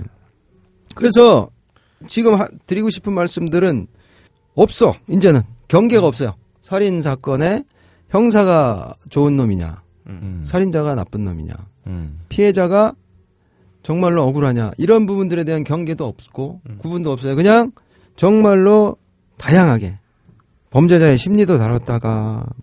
또는 뭐 피해자가 알고 봤더니 피해자가 아니더라. 음. 뭐 이런 식으로 복잡한 부분들을 많이 엮어서 보여줄 수밖에 음. 없고, 왜 그럴 수밖에 없냐면 그래야 팔려. 네. 음.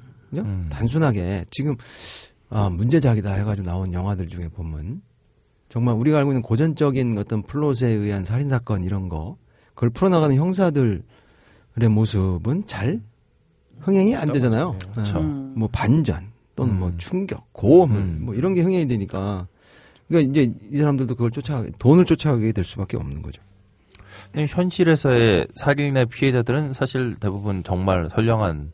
그렇죠. 음. 그러면 청천벽력 같은 죽음을 맞이한 분들인데. 근데 웃긴 거는, 아니 웃긴 게 아닙니다. 죄송합니다. 사고로도 그렇게 또 많이들 그렇게 가시잖아요. 음. 음. 근데 진로 따지자면 정말 악랄한 게 살인인데.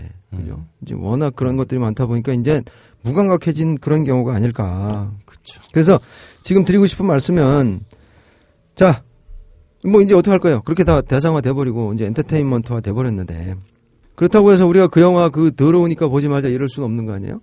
그렇죠. 자, 일단 교훈을 얻고 음. 어, 이런 일이 있어서는 안 되겠다. 그리고 보통 이런 상황에서 이런 일들이 벌어지더라라는 부분들에 대한 간접 간접 학습 효과. 음. 음. 그다음에 간접 학습 효과니까 좀 방법 없어요. 어떻게 해? 그 그렇잖아. 뭐 그, 범죄라는 것들이 예방할 수는 없잖아요. 그렇죠. 음. 근데 예방할 수 있는 자, 가장 좋은 방법은 뭐죠? 사회가 좋아지면 되잖아요. 음. 사회가 좋아지면. 음. 그렇죠. 사회가 좋아지면 간첩 학습 효과도 사라질 수 있겠죠. 난 이게 문제인 거야. 음. 우리가 이 사회가 이 사회를 갖다가 구속하는 방법이 정당하지 않은 방법. 음. 그러니까 억압을 한다거나 음. 공포감을 조성한다거나 이런 방법들이 쓰이게 되면은 사회는 이렇게 살벌해질 수밖에 없다고요. 그... 하다못해 우리 요번에 그 무인 비행기 네. 어? 얼마나 그 북한군이 그 고도의 기술을 갖고 있으면 그런 비행기가 날라와. 음. 아 믿으래니까. 네? 그 믿죠. 우리 난 믿어. 음, 그건 지금 보낸 거야. 신, 와, 신심이 음. 부족한 거야. 거의 음. 북한의 수준이 프레데터 이상의 비행기를 만들고 있잖아요. 네, 지금. 음. 저는 저는 북한의 기술력을 믿을 수 없고요. 음. 어 이거는 거기는 어디... 도토리로 수류탄도 만드는 애들이야. 아니요, 저는 이걸 북한에서 어. 보냈다고 생각하지 않아요. 어. 남한에 있는 간첩단이 날렸을 거라고 음. 생각하고 곧 있으면 간첩단 사건이 나오지 않을까라고 어, 나도, 생각을 해요. 나도 저, 저 절로 옮겨 타이지. 단공 웅변 대회 해야 돼 우리. 어, 이연사. 어? 야, 그, 그 소중한 비행기를 간첩질에 또 활용하다니. 그러니까 북한에 이제. 북한이 원래 그 뭐야 잉크가 최고였잖아요. 잉크가 원래 최고. 아, 요새는 근데 걔네 넘, 넘버링도 많이 바뀌었더라고. 네. 하여튼 어쨌든. 사회가 좋아져야 되는 거 아니에요. 네. 사회가 좋아지려면은 여러 가지 방법이 있겠지만 실제적으로 그 사회를 이끌어가는 사람들이 네. 뭐 우리가 우리도 구성원입니다만 음. 그런 부분들에 대한 것을 좀 더 고민해야 되는 부분들이 있는데 음. 그 얘기는 마무리하면서 말씀드리고요. 네. 일단 얘기를 시작했으니까 이제 그, 그 영화와 드라마 음. 좀 보실 만한 것들 음. 또는 생각 보면서 생각해 보실 수 있을 만한 것들을 네. 이제 추천하면서 네. 정리를 해볼게요. 네. 자 이제 제일 먼저 볼 수 있는 게 정통 수사물 있죠. 네. 세븐. 네. 아, 음. 세븐. 데이비드 핀처 감독. 아. 그냥 일단 뭐 스크린이고 뭐 분위기고 단칙칙해. 음. 쫙 나가는 진짜 그 우울해. 정말 우울해요. 쫙 아. 흘러가는 거고. 브래드 피트, 모건 프리먼, 그네스 펠트로 그리고 네 누구요? 그, 어, 그이 기, 기네스 펠트로 기네, 기네스 기네스 펠트로 우리 먹는 맥주 기네스 있잖아요. 기네스 펠트로 기네스 펠트로 그다음 케빈 스페이시. 음. 아 얘는 어떻게 봐도 또라이야. 아 지금 지금 저 뭐야 이 시즌까지 나온 거. 하우스 오브 카드. 하우스 오브 카드. 아, 거기서도 너무 예술이야. 음. 아, 거기서 젊은 여자랑 많이 찾아. 너무 부럽지. 감독 데이비드, 데이비드 핀처. 네. 이거 안 보신 분들 있으면 음. 요거는 구하시기 쉬울 거예요. 이거는 그쵸? 워낙 네. 또 많이들 그 보시니까. 그리고 드라마 정통 수사물 최근에 나온 거 트루 디텍티브. 음. 아우. 음. 요거는 여자분들은 별로 안 좋아하실지도 모르겠다. 이 둘이 으, 으. 의, 의리. 정말 의리의 사나이들. 음. 네, 요, 저, 하나. 우리 보통 이거 참형사라고. 네, 네. 참형사. 네, 참이슬 먹는 형사들. 그, 매튜 맥커너히가 거의 이제 순정마초로 나오거든요. 음. 아, 이, 매튜 맥커너히는 요즘 너무 핫해. 어. 아, 근데 음. 이분 아카데미 남우주연상 탔을 때 음. 했었는데, 트루 디텍티브 보면, 네. 아하.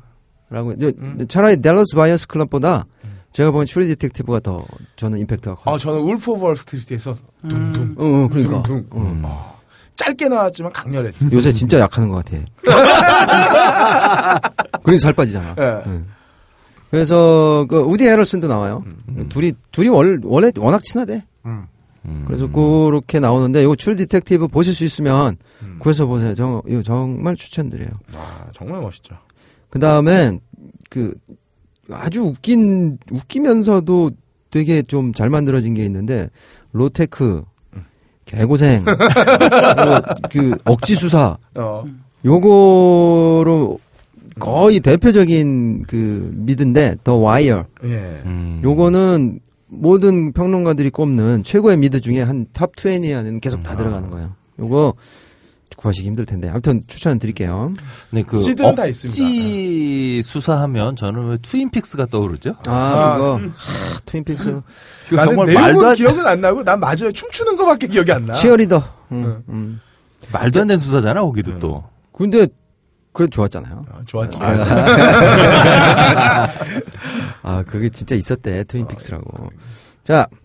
그다음 이제 정통 수사물 다음에 이제 살인범의 심리를 분석하게 돼요. 음. 이제 요거 비슷했던 게 아까 말씀 처음에 말씀드렸던 카피캣. 네.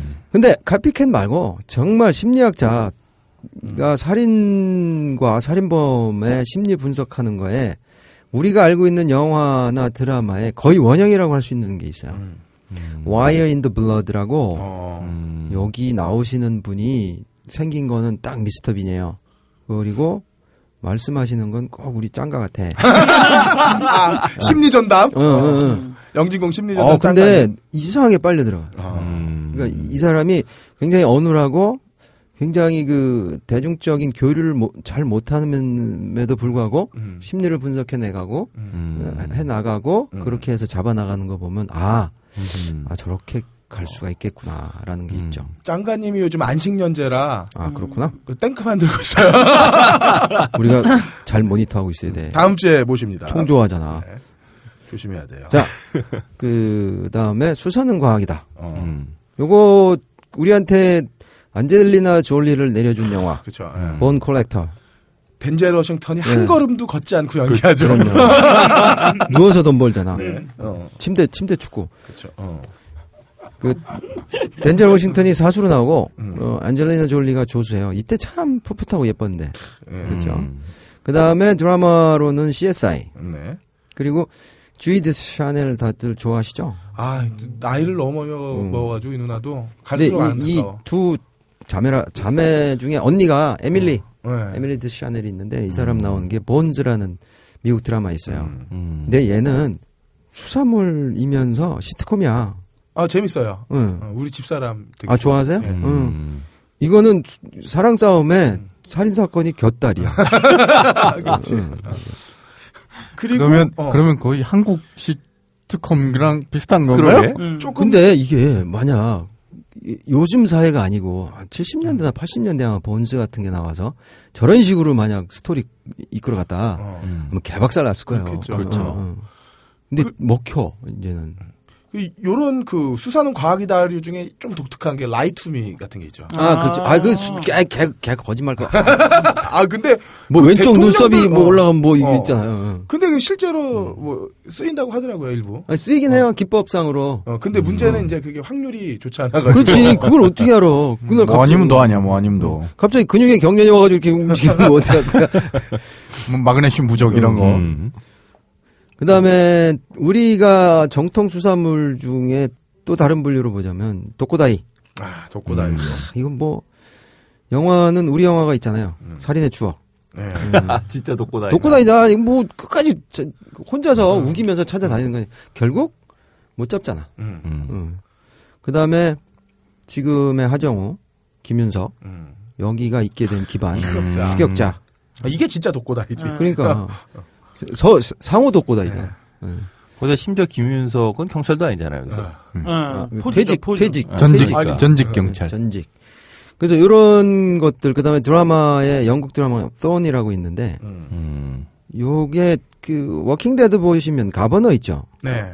그 사람이 Thorn의 요 주인공이었어요. 음. 그리고 여기에 이 시즌에 샌드라, 우리 저, 저, 우리 저 국뽕도 맞읍시다. 샌드라오, 샌드라오가 나와요. 오이처럼 아, 얼굴이 샌드라오는다. 음, 최근 거. 영국 드라마. 이드리스 엘바 나온 거. 루터. 아, 아우. 그렇게 얘기하면 우리 보고 어떻게 따라 읽으라고. 루터. 루터. 어, 루터. 그렇죠. 요, 여기까지 보시면은 정통적으로 음. 해, 해봤던 것들, 그냥 그, 그 살인사건을 다루는 음. 것들이 좀 얘기가 되고요. 그 다음에 복수는 나의 것. 네. 그리우. 보시면은 말 그대로 복수는 나의 것. 네. 음. 그 다음에 최근 나온 작년 영화인가 프리즈너스가 있고. 네, 작년 영화입니다. 그 다음에 모범 시민. 네. 음. 네. 그리고 정말 복수는 나의 것의 그, 그 아주 끝판왕. 아주 음. 그죠. 아주 끝내주게 만들어내는 스웨덴에서 나온 어. 용의 문신을 한 소녀라고 해서 시작돼요. 삼 부작. 아, 밀레니엄. 네, 밀레니엄. 밀레니엄. 음. 이거로 해서 미카엘 니키비스트하고 누미 라파세는 헐리우드 영화에 아주 정말 지극히 나왔죠. 음, 그렇죠. 예. 근데 요 삼 부작은 정말 재밌어요. 아, 정말 재밌게 봤어요. 네. 그리고 스웨덴 거 보세요. 네, 스웨덴, 스웨덴 거. 네, 그렇죠. 스웨덴 거. 아, 저, 저 저거 말고 영영칠 말고. 네. 그리고 스웨덴 보면서 저는 놀랬던 게 아, 스웨덴이 이랬어? 이런 거죠. 음, 그렇죠. 그리고 음, 음. 우리가 보통 보는 스웨덴은 되게 그쵸, 뭐, 따뜻하고 어, 아름다운 경관인데 복지국가고 뭐 음. 왕도 참 인간적이고 음. 트랙터 좋아하고 근데 그렇게 삭막한 도시로 표현될지 그러니까, 몰라. 그게 아마 아, 그, 그래서 섬에서 살인 사건이 일어나는 거 아니에요? 그 여담으로 스웨덴 국왕은 출퇴근해요. 네. 오. 응. 여섯 시 되면 그 마차 타고 뚝뚝 해서 집으로 가. 응. 마차 출, 타고 응, 아침에 출근하고. 응. 핵심은 칼퇴근. 음. 그 다음에, 하나, 스웨덴 배경으로 만들어진 미국, 저, 영국 드라마 하나 더 소개시켜 드릴게요. 네. 월랜더. 네. 케네스 브레너 나오는 건데요. 음. 요것도 재밌어요. 음. 스웨덴에서 별놈의 살인사건이 다 나. 음. 왜 그런지 몰라. 자, 요거는 표현이 좀 그렇지만, 매력이 넘치는, 철철 넘치는 살인자. 네. 죄송합니다. 음. 이 표현은 좀 이해해 주세요. 뭐가 있죠? 원초적 본능. 아, 그 원초적 본능 살인자 음. 영화라고 늘 기억 못 하잖아. 그죠?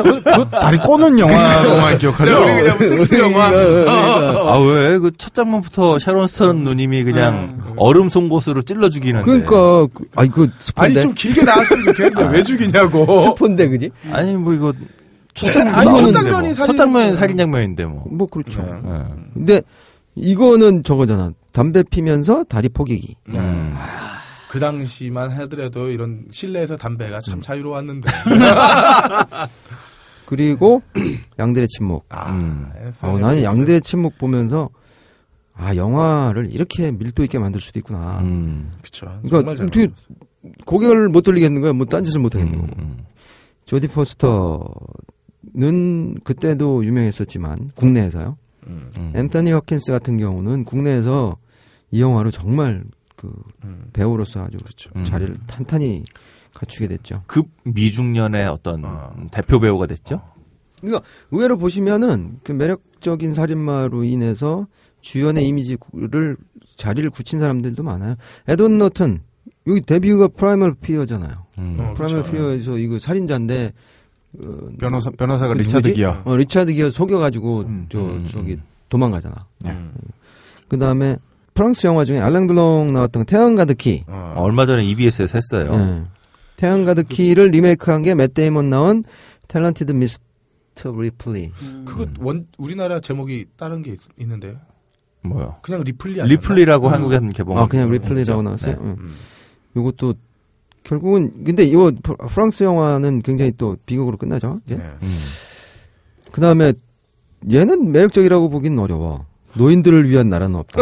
매력적이어요. 정말 아니 저, 그래도 독특한 매력이 응, 있긴 하니까. 개고생해. 음. 응. 안 죽어. 음. 아우 대단 대단한 친구야. 그리고 덱스터. 아. 음.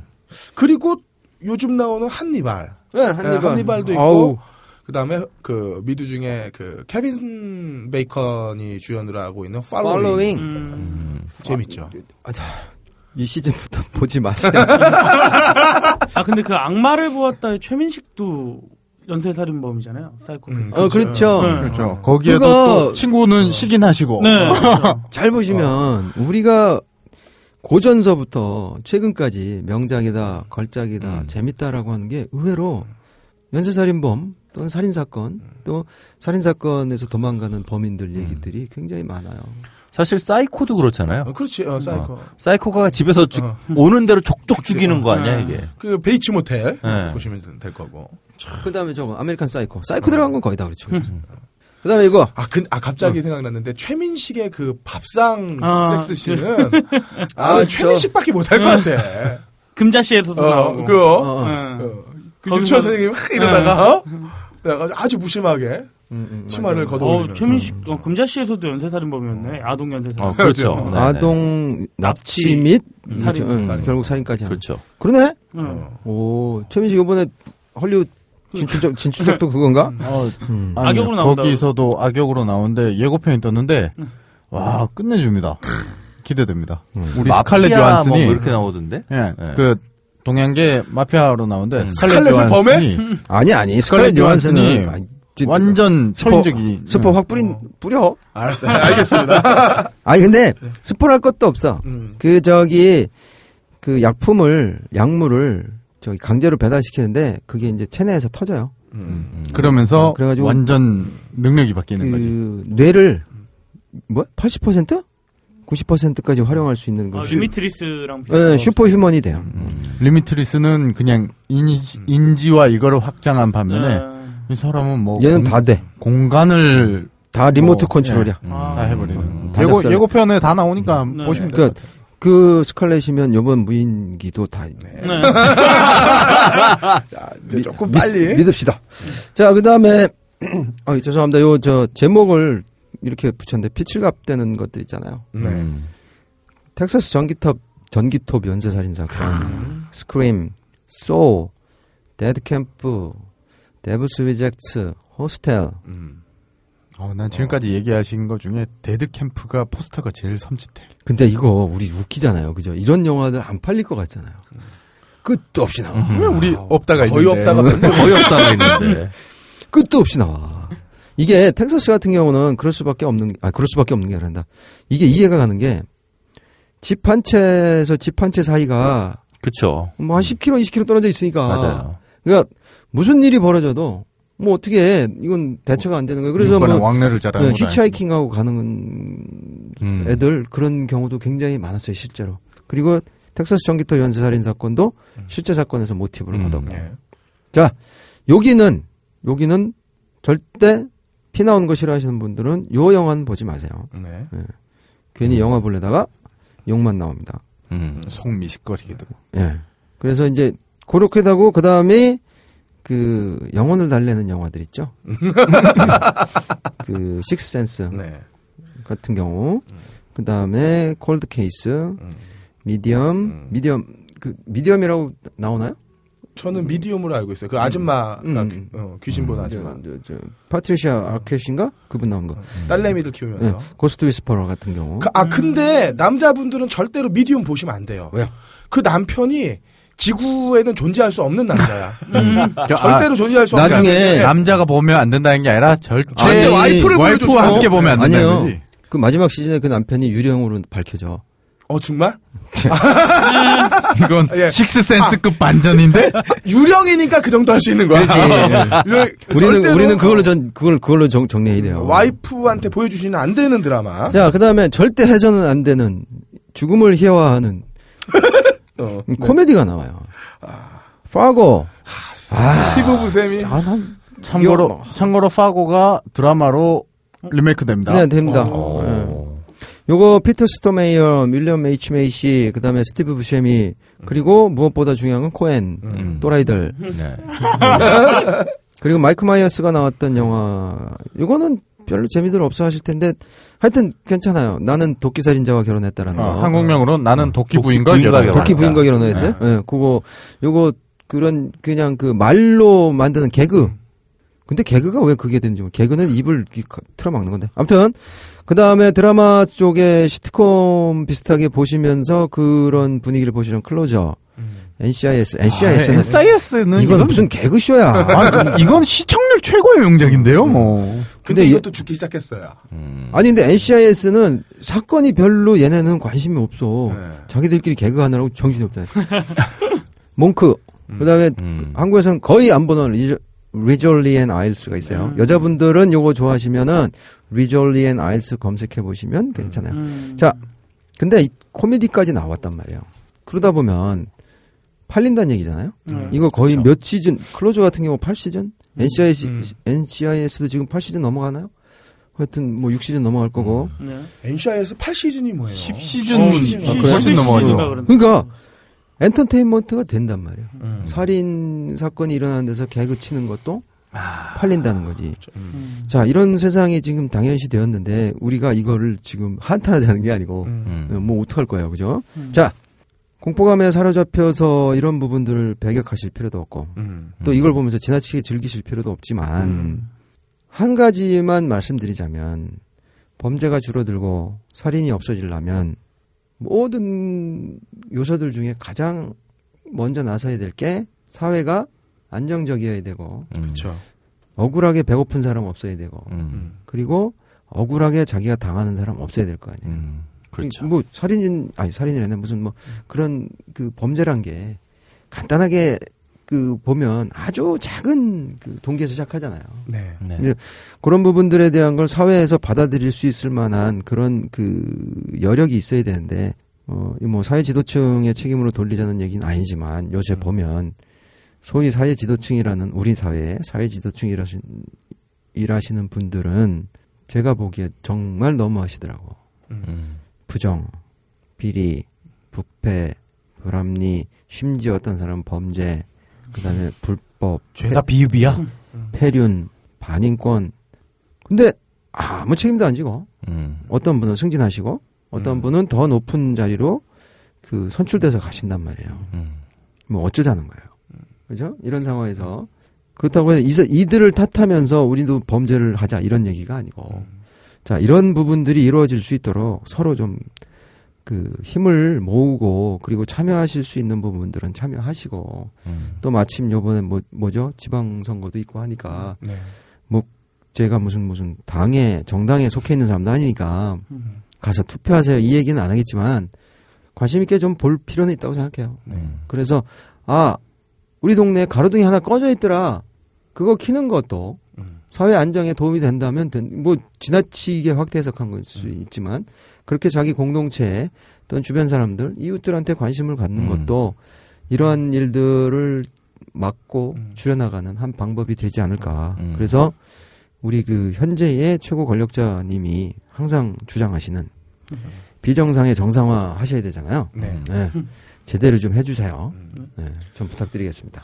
우리가 사실 문화라는 거는 사회의 현상을 반영하는 거잖아요. 음. 그렇죠. 음. 근데 이렇게 살인이 일상이 되고 그게 어떤 문화의 한 표현의 수단으로서 나타난다는 거는 그만큼 이 사회가 어떤 경각심을 주고 있는 게 아닌가. 음. 그 문화라는 표현을 통해 가지고 그렇게 그렇죠. 생각을 합니다. 네.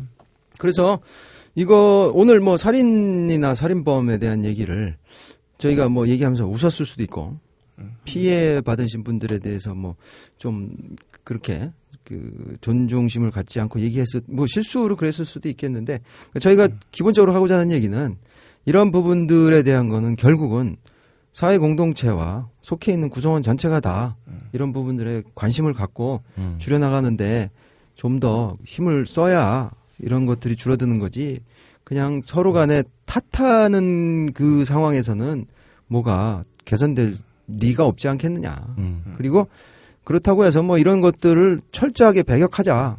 그렇게 해서 뭐 어디 가서 뭐 무슨 뭐 무인도 가서 살자. 이런 것도 좀 위험한 부분들이니까 음. 일단 받아들일 건 받아들여 가면서 그러면서 천천히 장기적으로 좀 풀어나가보자. 네. 그런 개념으로 말씀을 드려봤습니다. 네. 우리 긴 시간 동안 이렇게 시간 내주셔가지고 무려 한 네 시간 가까이 자동차를 운전해서 아. 어, 벙커원까지 와주신 헐랭이님 박수로 한번 이 시간 마무리해보죠.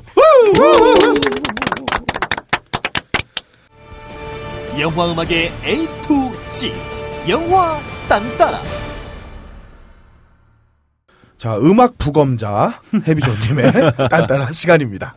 네, 오늘 어, 내용이 내용인 이만큼 음, 영화 양들의 침묵 오에스티 얘기를 좀 준비했습니다. 네.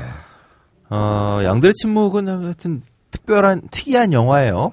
그렇죠. 음, 분명히 스릴러고, 호러고, 또 탐정 영화기도 하고, 그리고 또 아까 잠깐 말씀드린 해리스가 쓴 그 원작을 전 영화보다 원작 먼저 봤거든요. 네. 원작 보면. 고등학교 때? 예. 네. 그, 어, 그러면 안 되네? 아니요. 고등학교 어. 때 무협지 읽지 않나요? 그럼, 아. 토마스 해리스 원작 영, 영어로 봤다는 얘기죠. 원서로? 어? 나 영화를 늦게 봤나? 그럼 내가? 한글로 소설을 어. 먼저 봤는데? 레드 드래곤도 보고? 이, 이, 뭐지? 벌, 나비 같은 네. 예술에 있는 거. 그 영화 개봉한 다음에 출간돼서. 아, 그, 같은데요? 미국에서는 꽤 히트했었고, 한국에서는 그 소설이 번역될 리가 없잖아요. 음. 어. 그래서 영화가 히트하니까, 그거 인기에 힘입어서 나온 거죠. 그럼 제가 영화를 늦게 봤나 보네요. 그쵸. 소설을 보고 여자친구랑 비디오 방에서 본 걸로.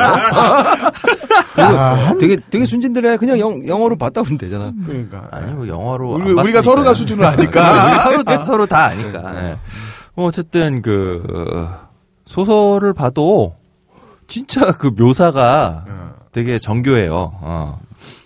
번역을 잘한 건지 몰라도. 아, 어, 아, 그럴 수도 있겠구나. 영화를 보고선 번역한 사람이 번역을 했을 수도 있네. 어쨌든, 음, 소설을 봐도 정말 묘사가 살벌해요. 특히 레드 드래곤 같은 거 보면 그, 레드 드래곤이 저거잖아요. 한니발의 그, 아바타 살인자 네. 얘기잖아요. 근데 그렇죠. 이 살인자가 하고 있는 심리적인 거와 동시에 그 심리와 어긋나 있는 신체적인 강인함. 음. 이런 것들에 대한 묘사가 굉장히 뛰어난데, 어쨌든 그 조너선 드미 감독은 뭐 이러한 영화를, 이러한 원작의 소설을 아주 잔인한 내용이 담겨 있음에도 불구하고 직접적으로 뭐 피칠갑을 하진 않습니다, 이 영화에서. 하지만 생각해 보면 그 한니발의 어떤 살인 행각, 특히 뭐 볼펜 장면, 뭐 이런 거 생각해 보시면 어 진짜 잔인해요. 어, 정말 깜짝 놀라게 잔인한데. 그런데 많은 분들의 머릿속에 양들의 침묵은 그렇게 잔인하고 무시무시한 영화라기보다 뭔가 좀 우아하고 음. 찜찜한데 어딘가 좀 우아하고 좀 있어 보이는 영화. 음. 이렇게 기억이 될 거예요. 저도 그렇고. 음. 그 저는 양들의 침묵에서 첫 장면 조디 포스터가 그 숲길을 막 뛰잖아요. 음. 그때 입었던 그 추리닝이 너무 이쁜 거야. 그 단이 일자로 이렇게 딱 빠져가지고 약간 음... 통이 바, 발목 쪽에 통이 살짝 넓은. 사람 보는 관점은 다양한 거죠. 그렇죠. 저는 기억도 못 하겠는데. 그러니까요. 아. 그거 거의 뭐 삼선 삼선 그 체육복하고 거의 똑같은 건데. 아, 아니야 아니야. 더 아니 어쨌든 약간 아, 골반 그래요. 조디니까 그렇지. 아, 음. 그래. 아 참 조디는 저거잖아요. 동성애자시니까. 네. 음. 아, 넘을 수 없는 산을 넘봐. 그러게 말이에요. 어쨌든 뭐 이 지적인 조디 포스터 누님도 나오고, 음. 다음에 심지어 박사 사진자 네. 앤서니 홉킨스도 나오고, 그리고 또 이 두 사람의 대화가 영화에서 가장 또 핵심적인 내용을 그렇죠. 차지하고 있고, 어, 맞아요. 또 로맨틱하잖아. 로맨틱 이게 묘한 로맨틱이죠. 어, 묘한 교감? 네. 음. 예, 뭐 사랑에 빠진 건 아니죠. 좀 음. 묘한 교감이 생기고, 그렇기 때문에 굉장히 독특한 스릴러로 기억이 되는데다가 이 영화가 뭔가 우아한 스릴러로 기억되는 것 중에 하나는 제가 볼 땐 이 영화에 끊임없이 흘러나오는 뮌헨 오케스트라가 직접 연주한 음, 맞아요. 클래식 음악. 네, 이 웅장하면서도 또 긴장감도 있는 또 클래식 풀 오케스트라가 들려줄 수 있는 그런 그 유려함. 음. 이런 음악의 힘도 또 여러분들의 그 우아한 스릴러 영화 양들의 침묵이라고 하는 이 기억에 좀 힘을 더하고 있을 거라고 좀 보입니다. 어쨌든 이 양들의 침묵은 아까도 우리 잠깐 얘기했었지만 맨 마지막에 엄청난 시리얼 킬러인 한니발을 우리가 우리도 모르게 응원하게 만드는 음. 아주 그 묘한 비틀림이 있는 영화예요. 음. 어쨌든 이 음, 스릴러 기존 장르에 좀 비틀림을 가져왔다라고 하는 양들의 침묵에서 음악을 담당한 이는 또 하워드 쇼어라고 음. 그리고 또 매주 매주 제가 또 거장 중에 거장을 소개하고 있지만 아무도 모르는 음. 근데 하워드 쇼어도 이제 할리우드에서 가장 바쁜 영화 음악가 중에 한 사람이에요. 거장 중에 거장이고 하지만 또 우리 모르잖아요. 네, 그렇죠. 음. 근데 아무래도 제가 볼 때 영화 음악가는 대체로 이제 배우나 감독이 전면에 나서는 거에 비해서는 이들의 작업의 어떤 그 보조자 혹은 뭐 이 영상을 아 좀 이렇게 뒷받침에 백업해주는 이런 느낌이 좀 강해서 뭐 영화 음악가는 어쨌든 이런 그 스텝 중에 한 사람인 거지 전면에 나서지는 않다 보니까 아무래도 좀 우리에게 이제 친숙하지 않은 게 아닐까라고 좀 생각을 해봅니다. 그렇죠. 네. 근데 하워드 쇼어는 진짜 유명한 사람이에요. 네. 어, 우리 매주 그렇지만 네, 그런 셈치죠. 네. 아 유명해요. 네. 네. 해변의 하워드. 음. 네. 하워드 쇼어 조금만 소개를 해드리면 아 하고 떠오르실 거예요. 우선 하워드 쇼어가 그 캐나다 사람이거든요. 캐나다 토론토 사람인데 음. 이 사람이 평생을 같이 작업해오고 있는 감독이 있어요. 토론토 출신의. 세 살 연상인 데이빗 크로넨버그 아, 감독. 음, 예. 아, 크로넨버그. 네. 네. 아, 크로넨 걸림 알아요? 아, 그럼요. 알죠. 음. 음. 이 크로넨버그 감독이 칠십구 년에 그 브루드라고 하는 영화로다가 장편 데뷔를 하는데 이때부터 하워드 쇼어랑 같이 작업을 해요. 그래서 이천십이 년작 코스모폴리스까지 전작을 다 두 사람이 함께 작업을 아, 합니다. 딱 한 편. 팔십삼 년에 데드존이라고 하는 음. 요 영화만 이제 그 하워드 쇼어랑 작업을 안 했는데 요때 그 하워드 쇼어가 음, 마틴 스콜세지 감독의 특근이라고 기억나세요? 응, 응, 응. 맞아요, 맞아요. 있어요, 있어요. 그 영어로 After Hours라고 응, 응. 이 특근의 영화 음악을 작업을 하는 바람에 이게 아. 겹쳐서 작업을 못했어요. 그래서 데드존의 음악은 음, 마이클 케이먼이 했죠. 음. 근데 뭐 마이클 케이먼은 영화 음악가로도 유명하지만 이제 팝 팬들한테는 아, 메탈리카의 에스앤엠이라고 그 에스앤엠 한 무슨 뭐 때린 것 같네. 네, 그 샌프란시스코 사조엠 맞아요 이 정도. 네. 음, 음. 샌프란시스코 오케스트라 앤 메탈리카에서 메탈리카의 이제 첫 번째 오케스트라 앨범에서 음. 어, 오케스트라 편곡과 다음에 지휘를 했던. 이게 대당 당시에 굉장히 획기적인 일이라서 그렇죠. 네. 어 엠비씨에서 그 당시에 배철수 아저씨가 메탈리 아 머틀리카 뭐라고 했지? 되게 희한한 발음을 했는데 뭐 이러면서 한국에서 정규 방송으로 월요일 밤에 했었나? 처음으로. 예. 네. 음. 이 메탈리카와 오케, 그 샌프란시스코 오케스트라의 협연을 한국 방송에서 한 적이 있었어요. 어, 그랬어요? 그걸? 네. 라이, 라이, 라이브는 아니어도 아무튼 네, 그러니까 역사 역사적인 날이네. 그러니까 녹화된 게 이제 나중에 디브이디로 발매도 됐지만 네. 어쨌든 이게 한국 방송에 나올 정도로 당시로서는 이제 이제 획기적인 작업이었는데 음.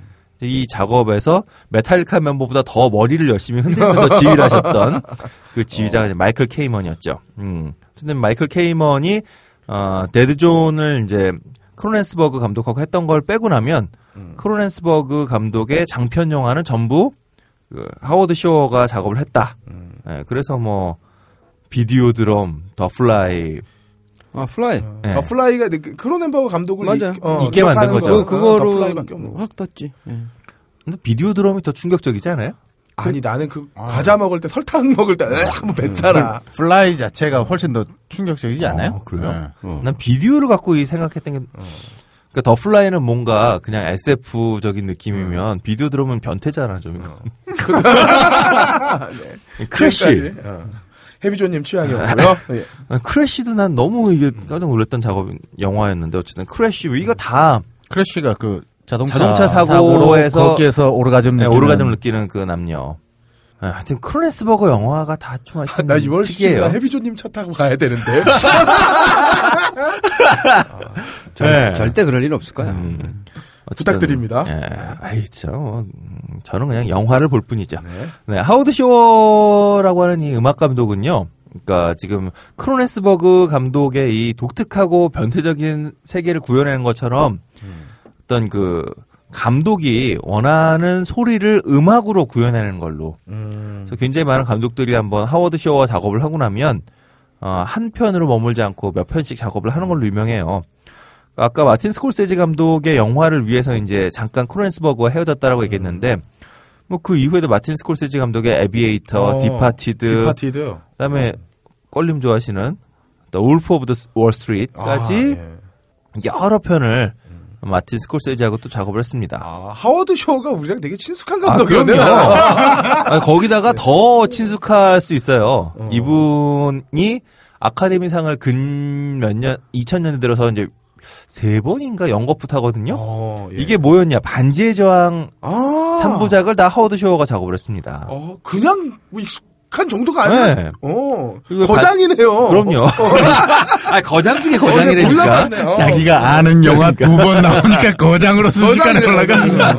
거리 알 정도. 네. 그럼 내가 알 정도면 뭐 놀라운 거지. 거장이지. 그리고 반지의 제왕 삼 편에 보면 음. 그, 어, 어, 뭐라 그래? 이거를 갑자기 저도. 군가 비슷한 거 말하는 군가도 네. 있지만 왜 그 여성의 목소리로 되게 청아한 그. 음, 엘프족. 네, 엘프들이 부른 노래 있잖아요. 그, 어. 그 노래들도 다 이분이 만든 거예요. 어. 천재, 어. 천재 감독님이시였구나. 그래서 그 아카데미상 주제가상도 받았죠. 오, 그 노래로. 음. 그 다음에 여세를 몰아서 호빗 삼 부작 어. 지금 이 편까지 네. 나왔죠. 이것도 역시 하워드 쇼어 음악 감독이 계속 작업하고 있습니다. 뭐 심지어 그 오늘도 나왔었던 그 데이비드 핀처 감독의 세븐, 아, 더 네. 게임 이 영화도 아, 이제 하셨고. 정말 내가. 그 다음에 팀버튼 감독은 이제 누구나 다 한스 짐머랑 딱 이렇게 짝을 지우잖아요. 네. 근데 한스 짐머만 아 한스 짐머가 아니라 한스 짐머만이죠. 한스 짐머만하고 딱 한 편 같이 안 한 게 있어요. 에드우드. 예. 근데 그 에드우드를 오. 작업할 때 음악을 맡겼던 것도 역시 하워드 쇼어고. 그래서 어디 찾아보니까 직접 자기가 영화 음악으로 아카데미상을 받지 않았더라도 현재 살아있는 음악가 중에 영화 음악가 중에 가장 많은 아카데미 수상작을 가지고 있는 영화 음악가가 하워드 쇼어더라고요. 음. 예. 오. 그러니까 이분하고 작업을 하면 뭔가 갑자기 그 아카데미가 아, 좋아해지나 봐요. 네. 그 톰 행크스가 왜 처음으로 어, 그 영화 감독으로 데뷔했던 영화 있죠? 데싱 유드였나요? 네. 데싱 유드. 네, 데싱 유드도 역시 어. 하워드 쇼어 감독이 또 음악을 맡았었죠. 아이돌 아이돌 밴드 일대기. 네, 네. 지금까지 쭉 들어보시면 이분이 만든 영화들의 음악이 굉장히 다양하다라고 하는 걸 알 수 있을 수 있을 그렇겠네. 거예요. 네, 그렇네요. 음. 그렇네요. 음. 아, 물론, 뭐, 또, 그, 조나선 드미 감독하고도 양들의 침묵만 했던 게 아니라, 그 다음 작품, 필라델피아도 같이 했습니다. 아, 여기서도 그럼 탐 행크스가 그 변호사, 게... 그렇죠. 어, 에이즈 네. 걸린 변호사. 에이즈 걸린 변호사. 네네. 댄젤 워싱턴. 네. 네. 물론, 뭐, 이제, 필라델피아는 우리한테는, 뭐. 브루스 스프링스틴. 아, 브루스 스프링스틴이 음. 불렀던 이제, 스트리트 오브 필라델피아가 음. 더 많이 기억이 되지만, 어쨌든, 음, 그, 조나선 스미 감독의 영화도 두 번이나, 이제, 음. 같이 작업을 했던 거죠. 근데 좀 전에 말씀드렸던 것처럼 이분이 다룬 영화들의 장르도 굉장히 다양하고 음. 여기에 나오는 음악들도 굉장히 다양해요. 근데 이 사람이 이제 그 하워드 쇼어라는 사람이 어, 캐나다 사람이긴 하지만 캐나다에서 대학을 졸업한 이후에 버클리 음대를 나요. 어, 싸이형 다녔던? 싸이도 아마 그럴 걸요. 그 아, 보스턴에 네. 있는 버클리. 음. 그 유씨 버클리랑 상관없는 네. 보스턴에 있는 그 버클리 음대 여기 뭐 싸이뿐인가요? 뭐 한국의 수많은 재즈 아티스트들이 다 여기 나왔어요. 음, 네. 그렇죠.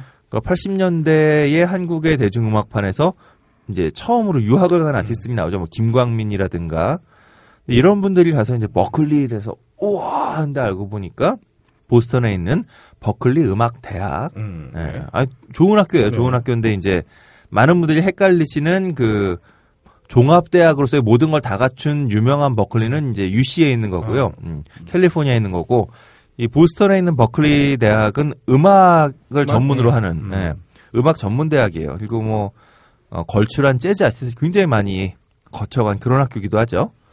어, 이 하워드 쇼가 이 음, 캐나다에서 학위 학업을 마친 다음에 다시 버클리로 와서 여기서 음. 이제 음악 공부를 합니다. 근데 이 당시에 칠십 년대 초반에 이제 하워드 쇼가 칠십 년, 육십 년대 말 칠십 년대 초에 버클리에서 공부하던 시절이 이제 어, 미국 재즈계에서 보면 가장 그 왕성한 크로스오버가 음. 벌어지던 시기예요.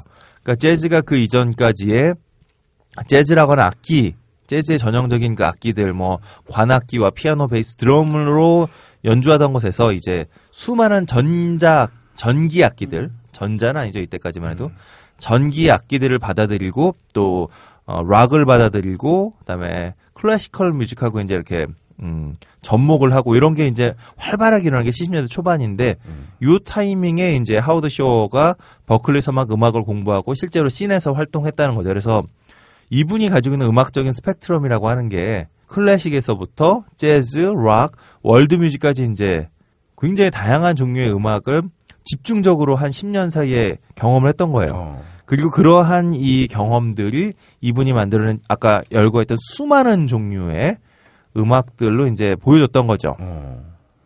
하지만 이제 그 하워드 쇼의 음악의 기본은 그 헐리우드 블록버스터의 음, 천구백이십 년대, 삼십 년대, 아, 이십 년대는 아니겠구나. 이십 년대 뭐 유성영화가 막 나왔을 테니까. 한 삼십 년대, 사십 년대부터 이어져 오는 블록버스터의 어떤 핵심인 그, 어, 오케스트라를 중심에 놓는 음악을 해요. 하지만 록이나 재즈 같은 음악을 이제 섞는데도 전혀 주저함이 없는 네. 뭐 그런 감독입니다.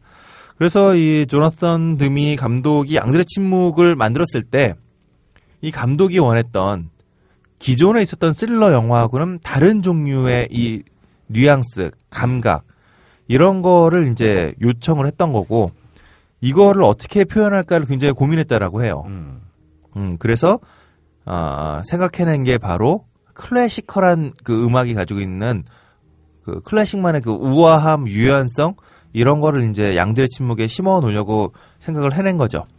어, 한니벌 캐릭터라고 하는 이 한니벌 렉터라고 하는 이 캐릭터 자체가 굉장히 표현도 은유적이잖아요, 이분이. 대놓고 이렇게 쌍스러운 말씀 안 하잖아요. 사람을 그렇게 죽여대면서 그냥 우아하고 지적으로 말을 하잖아요. 뭐 아직도 양이 울고 있니? 막 이딴 소리 하고 있고. 음. 근데 사실 저는 멋있는 거 다 하고선 왜 진짜 살인하는 그 지 아바타 또 있잖아요. 네. 더 나쁜 놈이야, 이놈이 하여튼. 음. 버팔로 빌. 네. 버팔로 빌 또 알고 보면 본인은 여성이 되고 싶어하는 사람이잖아요. 네. 근데 근육질고 하여튼 뭐 좀 하여튼 하여튼 이상해 이 영화에 나오는 사람들도 네. 그. 스탈링 요원도 사실 알고 보면 어렸을 때 음. 트라우마가 또 그렇죠. 계속 잡혀있는 그런데 이 트라우마를 가지고 있는 사람이 또 심리수사 담당관이잖아요. 또 음.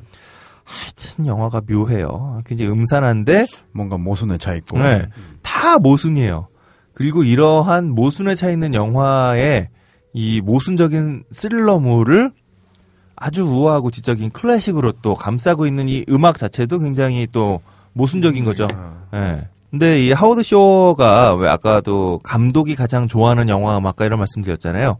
하워드 쇼가 그 스스로 여기저기서 밝혔던 인터뷰를 보면 자신이 만드는 그 음악의 어, 목적은 음악이 자신이 만들고 싶은 음악은 관객이 음악이 흐른다라고 한 사실을 눈치지 못했으면 좋겠다. 어, 그만큼 영화에 녹아든 음악을 만들고 싶다 이렇게 얘기를 해요. 근데 이 영화에서도 계속해서 클래식 음악이 흐르고 있는데 별로 사람들이 그 워낙 영화의 내용이나 이런 거가 강하다 보니까 음악이 흐르고 있다라고 하는 거에서 별로 이렇게 느껴지지 않아요. 근데 많은 경우에 이렇게 그 영화에 잘 흡수되어 있는 스코어라고 하면 음악들이 대체로 짧아요. 네. 어, 뭐 전에 우리 로버캅 얘기했을 때도 그랬고 대체로 임팩트 있는 어떤 순간에 음악이 팍 던져지기 때문에 스코어가 뭐 이 분 일 분 몇 초 이런 경우가 굉장히 많거든요. 오리지널 스코어의 경우는. 음. 근데 이 영화는 보면 음, 양들의 침묵의 오에스티를 보면 뭐 물론 그 메인 테마 같은 거 영화 시작할 때 그 인트로 같은 건 뭐 이 분 이런 노래도 있지만 보통 사 분, 오 분, 좀 긴 건 칠 분. 어. 그러니까 이게 그 전형적인 클래시컬 뮤직에 보면 이렇게 어떤 주제를 미리 짧게 보여주고 그리고 천천히 전개를 해서 주제부로 다시 넘어가는 이 양식을 꾸준히 다 취하고 있거든요. 짧은 칠 분짜리 짧은 소품임에도 불구하고. 그러니까 이게 이 사람이 생각할 때는 각각의 이 영화 출연진들이 가지고 있는 독특한 심리 상태. 그러니까 왜 이렇게 나는지를 음악으로 차근차근 풀어나가는 방식을 택했던 것 같아요. 네. 그러니까 기본적으로 이 스코어가 가지고 있는 컷이 바뀌는 속도가 빠르면 음악도 같이 빨라지고 이게 이제 일반적인 방식인데 하워드 쇼어는 이 영화에서만큼은 컷의 속도와 상관없이 이 출연자의 심리 상태가 어떻게 변해가는가 이 감정을 따라가는 음악을 만들어낸 거죠. 어, 좀 특이했던 부분이에요. 그리고 요거를 이제 구현하려고, 음, 영화는 구십일 년에 공개됐는데, 천구백구십 년 여름 세 달 동안을 음. 이제 독일 뮌헨에서 뮌헨 오케스트라랑 같이 계속 리허설을 했대요. 음흠. 그러니까 이게 뭐, 그냥 한 번에 쫙 쓴, 쫙 쓰고, 뭐, 자, 녹음해오세요 이런 게 아니라, 어떻게 하면 이 클래시컬 음악을, 그, 이것도 긴 호흡의 클래시컬한 음악을 이런 심리적인 묘사를 하는데 잘 붙을 수 있을까. 이거 굉장히 고민했다라고 합니다. 이야, 그 음. 오케스트라를 석 달 동안 휘두를 정도면 돈이, 돈이 얼마냐? 그래서 그렇죠. 뮌헨으로 갔나? 뮌헨이 좀 싸지 않았을까요? 아, 그런가요? 어, 어. 뉴욕필 이런 거 그러니까 뉴욕필 이런 건 삼 개월 못 잡, 그렇죠. 붙잡고 있을 수가 없죠. 뮌헨 비싼데. 아, 그래요? 어, 어 비싸요. 음. 음. 돈이 많았네요. 그렇지. 돈이 많아. 음. 이미 하긴 뭐 이쯤 이 영화가 구십일 년쯤이면 아마 이분이 한 사십 편쯤 작업했을 거예요, 영화. 어, 워낙 이제 영화 음악가로 승승장구하던 시점이고. 근데 하워드 쇼어에게도 그러니까 양들의 침묵이 뭐 아카데미 상을 주, 줬다거나 이런 건 아니지만 이분에게도 하나의 그 전환점이 돼준 영화긴 해요. 이 영화 다음에 이제 세븐으로 가면서 정말 이분의 어떤 암울하지만 우아함 이런 그 음악 세계가 이제 만개하게 되는데 전공이 바뀌었네. 아니 그 뭐 세븐도 그렇고 그렇죠. 양대 침묵도 그렇고 음악 자체가 별로 감각하지 못할 정도인데 음. 딱 녹아 들어가지고. 네네. 아 근데 세븐은 음악이 되게 섬찟섬찟. 세븐은 중간에 그 음. 도서관 씬 음. 바하 음. 지선상의 아리아. 음. 어우 그 어, 지선상의 아리아가 저랬구나 이런 이런 생각도 들죠. 양들의 침묵에서도 많은 분들이 기억하는 게 그 왜 나중에. 창고 창고라고 해야 되나? 왜 살인 그 네, 쫓아가는 네. 네. 그 장면에서는 이제 많은 분들이 음악을 기억을 해요. 네. 어. 이게 불이 왔다 갔다 하면서. 음. 근데 그 장면을 빼고 나면 음악이 있었나? 뭐 이런 생각이 들 정도로 근데 음악들이 다 사 분, 오 분 대 긴 음악들이 계속 흐르고 있었다는 거. 어. 음. 호텔 방에 갇혀 있을 때 도망가기 바로 직전에 음. 그 완전히 그 명상 음악처럼 흐르는 것도 있고. 음. 그러고 나선 정말 충격적인 장면들이 따다다닥 나가는 거지. 이... 무서워. 음. 경찰을 시... 천사로 음, 만들어버리고. 음, 그거 저 밑에도 네. 나와요. 아, 그러니까 그런 장면이 나오는 영화인데 이게. 아니 그거를 어떻게 영화로 이렇게 만들었어. 근데 한국에서도 그거 그거 안 잘렸어요. 어, 안 잘렸어요. 어, 어, 그 장면 그대로 나왔어요. 네. 왜냐면 당시에는 우리. 기독교에서 검열을 심각하게 하지 않았기 아니 때문에. 그리고 그걸 잘라버리면은 맥락이 안 나와. 그러니까 뭐 아, 뭐지 이렇게 되는 거니까. 그러니까. 근데 언제 우리 그 심의위원들이 맥락 생각했어? 심의위원들이 바라보는 거는 대부분 이제 살색, 음. 살색이란 표현이 음. 그렇구나. 음.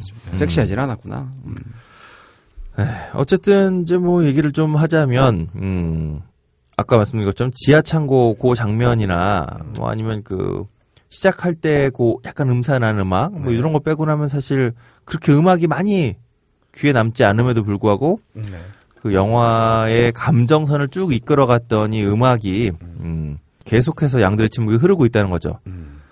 그래서 그랬는지 모르지만 십 년 뒤에 리들리 스콧 감독하고 한스 짐머가 이제 만나서 한니발을 만들잖아요. 네.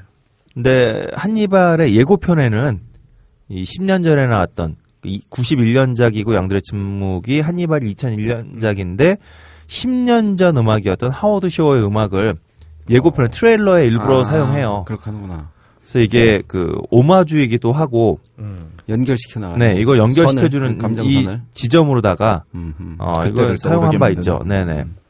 그래서 저는 뭐 이 영화의 음악이 다 괜찮은데 그리고 또 그 한니발 예고편에는 어, 메인 테마로 시작해서 중간에 뭐 더 셀러라든가 몇 곡을 이제 조금씩 조금씩 네. 잘라서 사용을 했는데 개인적으로는 그 영화 말미에 아주 묘한 느낌을 한니발 우리가 응원하게 되기도 하고 더구나 뭐 사건이 해결이 되는 게 아니잖아요 이게. 그쵸. 더 음산해지잖아. 더 모호해지고 그러한 그 모호함을 되게 잘 표현한 피날레가 있어요. 그래서 이 노래를 좀 음산하면서도 유려하다는 게 어떤 건지 여러분들 좀 한번 들어보시면 아 이런 거였겠구나 하고 한번 좀 느껴볼 수 있을 것 같아요. 그래서 피날레를 한번 들어보시죠.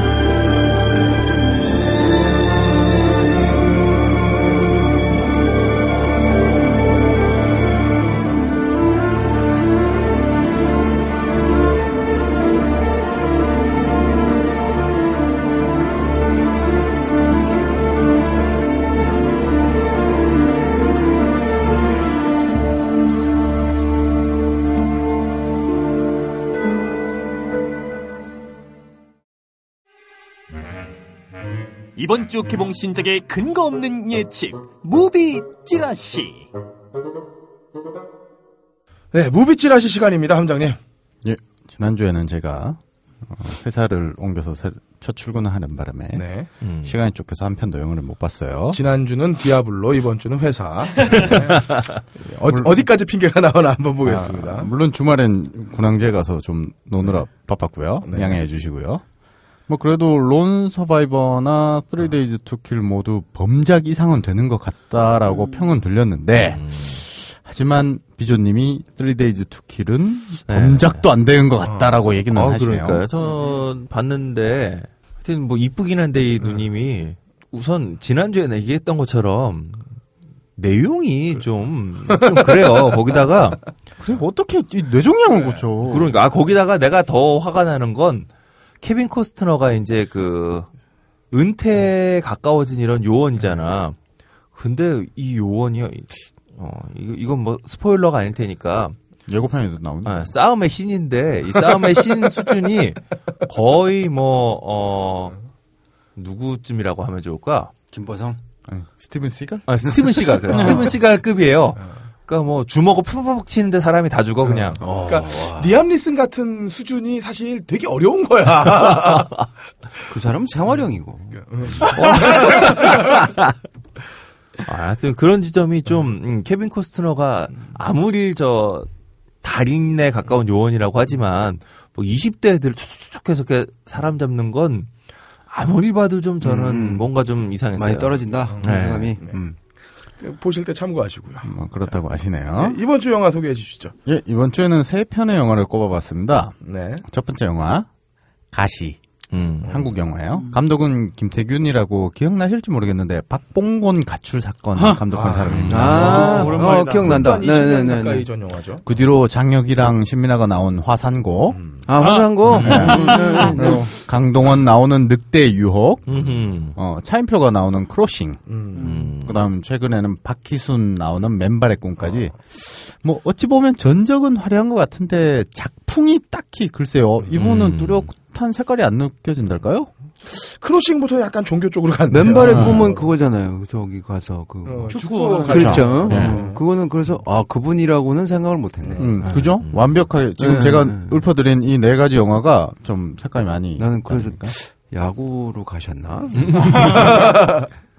그래서 기대치는 이 점을 드리고요. 음. 그래도 뭐 영화판에서 오래 계셨던 연륜이 있으시니까. 음. 배우로는 장혁이, 음, 장혁이라 부르죠. 김태균 감독과 화산고 찍고 나서 십삼 년 만에 다시 음. 함께 찍은 거예요. 아, 네. 그런데도 뭐 별로 기대는 되지 않아요. 음. 왜냐하면 장혁이 저는 글쎄요, 그 브라운관에서 옛날에 추노할 때는 뭐 음. 연기가 좋다 막 그러는데 저는 딱히 그런 마초 역할 외에 뭐 어울리는 거를 거기도 네. 없어요. 많이 고정화돼 있죠. 네. 여주인공으로는 조보아라고 음. 이 년 전에 주로 티비에서 주로 활동하는 배우인데 사실 잘 모르겠어요. 예. 음. 기억도 음, 저도 잘 모르겠어요. 예. 대신 이제 선우선이 장혁의 아내로 나옵니다. 음. 아, 이거 선우선 씨는 함장님이 좋아할 것 같아요. 왜죠? 나이가 좀 있어서. 선우선 저보다 어린데요? 아, 그래요? 아, 아 그럼, 아닌데? 그럼 배우 기대치는 저 일 점 예상합니다. 선우선 씨 나이가 좀 있지 않아요? 어, 있어요. 음. 어. 뭐 나중에 찾아보시고요. 네. 네. 어. 배우 기대치는 일 점 드리겠어요. 네. 아, 여주인공이 핵심인데, 그렇죠. 그, 네. 조보아라는 분이 영화는 처음이니까. 어리니까. 일단 함장님보다들 어리니까.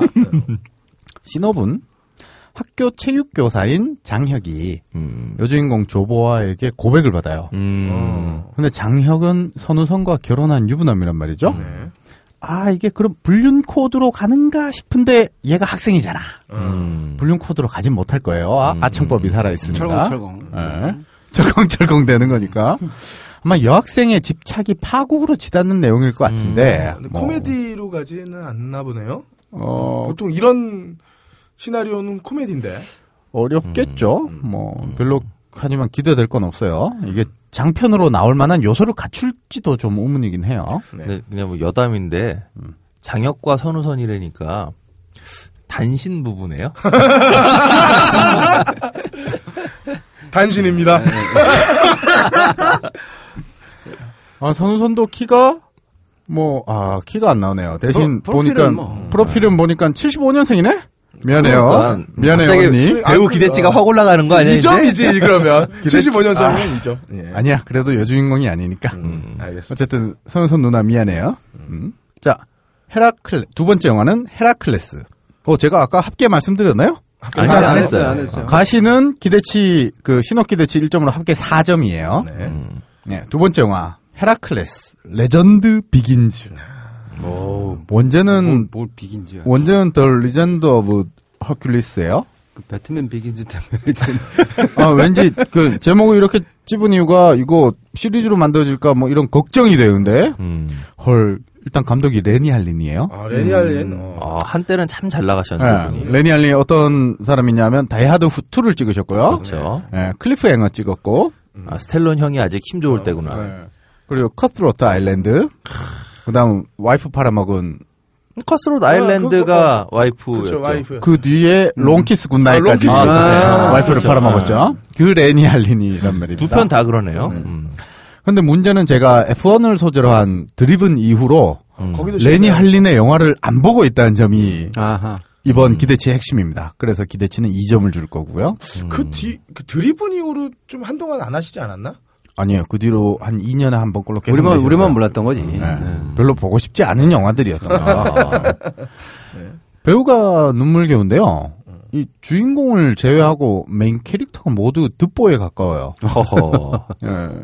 헤라클레스 역할의 켈란 루츠는 그나마 트와일라이트 시리즈에서 에밋 역할로 인기가 좀 있었고 음. 어, 여성 팬, 팬덤도 있을 정도였는데 여주인공 가이아 와이즈는 필모도 거의 없고 어. 뭐 티비에서 좀 나왔던 사람과 봐야 알겠네. 네. 아니 보통 이때는 가슴 사이즈가 어때 영화의 승패를 결정짓는데 나머지 남자 배우들도 주로 액션 영화나 아니면 티비 그 아, 시리즈 예, 무슨, 무슨, 검투사 시리즈 어, 어느 뭐 어디 어디 예. 계시던 분들인지는 예. 감이 오네요. 그리고 뭐 삼백 아류쯤 되는 건가요? 왠지 느낌이 딱 이렇게 들으면 그런 느낌 그렇게 느껴지시죠? 네. 예, 일단 배우 기대치는 그래서 일 점을 드리고 신업 음. 얘기로 넘어갈게요. 네. 어, 제우스의 아들 헤라클레스 얘기라서 다들 잘 아실 거라고 생각하는데 음, 막 네. 헤라클레스가 막 엄청난 괴수들과 싸우고 뭐 이런 느낌이 반신반의잖아요. 네. 나올 거라고 생각하지만 아니에요. 음? 헤라클레스가 노예 검투사로 나와요. 네. 이건 또 뭔가요? 음. 막시무스? 이거는 삼백에 퍼시 잭슨을 섞었는데요. 어 그러네요. 어? 허 특이하네. 이 노예 검투사의 최초는 리들리 스콧의 글래디에이터죠. 물론 그렇죠. 막시무스. 예, 네, 막시무스부터 네. 계속 이 검투사를 음. 써먹고. 근데 그리스에서도 감, 검투사, 노예 검투사가 있었어요? 있었어요. 로마에 있었던 게 아니고? 있었어요. 아. 그래서 신업 자체가 내가 봤다니까. 게다가 이 예고편을 보면 하긴 뭐 외정 때도 음. 기억하시니까. 그러면 음. 네. 예고편을 보면 제우스의 힘인 번개를 검에 딱 실어서 번개 채찍도 구사를 해요. 왔어. 아이쿠야. 이거는 혹시 에스엠인데 에스엔엠? 음. 아, 이 채찍 알피지 게임인가? 뭐 이런 느낌? 음. 그러게. 기대치 일 점으로 합계 사 점으로 공동 꼴찌예요. 아이고 이번 주 박하네요. 아, 음. 네. 글래디에이터 헤라 글래디에이터 삼백을 만나 퍼시 잭슨과 함께 이런 느낌이군요. 맞습니다. 음. 그런 느낌이라서 그래서 저는 이 제목도 걱정이에요. 레전드 음. 비긴즈라는데 도대체 무슨 레전드가 시작이 되는 음. 걸까? 그러네요. 네. 망, 망작 제목은 또 배트맨에서 따왔네요. 그러게요. 아, 레니 할린 참. 자, 세 번째 영화 방황하는 칼날. 아. 음. 네, 원작이 일본 히가시노 게이고의 음, 소설입니다. 네. 아. 어, 들어보신 분들도 있겠지만 이 양반이 오사카 부립대학교 공과대학 출신이에요. 음. 제가 이공기 출신 소설가를 좋아하는 것 같아요. 왜 음. 일전에 말씀드렸던 것 같아요. 퇴마록의 이우혁 작가도 그렇고 음. 아기가 딱딱 맞는 재미난 소설을 쓰는 작가들을 좋아하는 것 같아요. 음. 우리 청자분들이 영상에는 강해도 아마 저처럼 대부분 책을 안 읽으셔서 음.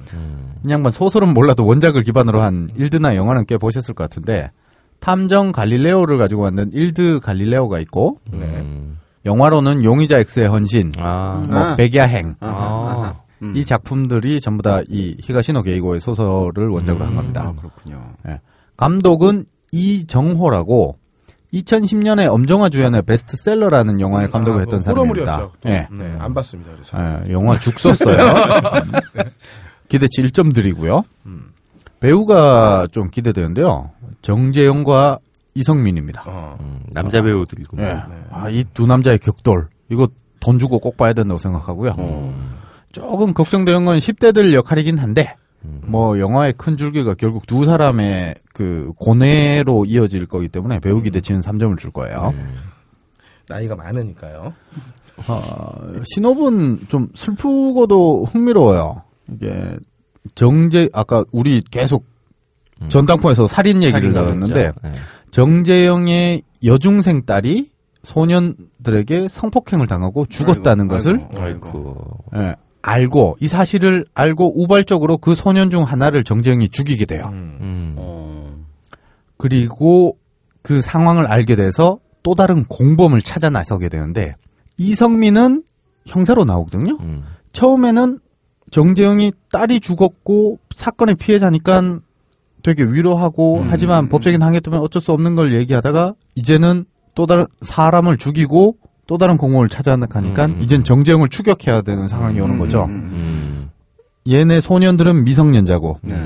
법적으로 처벌할 수 없는 하, 그 처벌이 제한되어 있는 한계 음. 그리고 자신이 경찰로서의 직업 윤리 이런 걸로 고뇌하게 되고 정재영은 또 얘를 그 공범을 죽여야 되느냐 말아야 되느냐 이런 고뇌 이런 것들이 막 맞부딪히면서 음. 영화 되게 이 고라푼 문제를 어떻게 풀어나갈지 음. 상당히 기대돼요. 음. 마치 그 사실 치기 어리다는 표현보다는 이십 대 때는 음. 이 선악에 대한 원칙과 이런 것들이 확고하거든요. 음. 당장 어. 이 영화의 내용 봐도 아니 아무리 잘못됐더라도 살인은 안 된다라고 얘기를 쉽게 할 수 있어요. 음. 하지만 나이 먹어가면서 이것저것 뭐 오정 넓고 나는 원칙을 지킬 거야라고 얘기하는데 고민을 계속 할 수밖에 없을 거라고 생각 들거든요. 음. 그런 것들이 영화에 잘 녹였을 지 않았을까 뭐 이런 느낌으로 왜냐면 원작이 그러니까 신업... 방황하는 칼날이라고 하는 제목은 약간 검투사가 나와야 될 것 같은데 방랑 검객 나와야 될 것 같은데 바람의 내용은, 검심 네, 네. 내용은 좀 다르네요. 아 헤라클레스가 부제를 잘못 골랐네. 네. 어쨌든 신업 삼 점 합계 칠 점으로 이번 주 기대작 일 위입니다. 음. 아우 재밌을 것 같아요. 네, 볼 게 없으신 분들은 어, 아직 그랜드 부다페스트 호텔이 내리지 않았으니까 그거라도 보시면 되겠습니다. 영진공 단신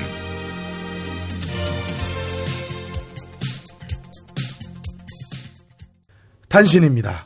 인디스페이스에서는 인디다큐 페스티벌 이천십사를 하고 있습니다. 음. 사월 십 일부터 사월 십육 일까지 어, 이번엔 롯데시네마 홍대 입구점과 함께 조인트에서 하나 봐요. 음, 네.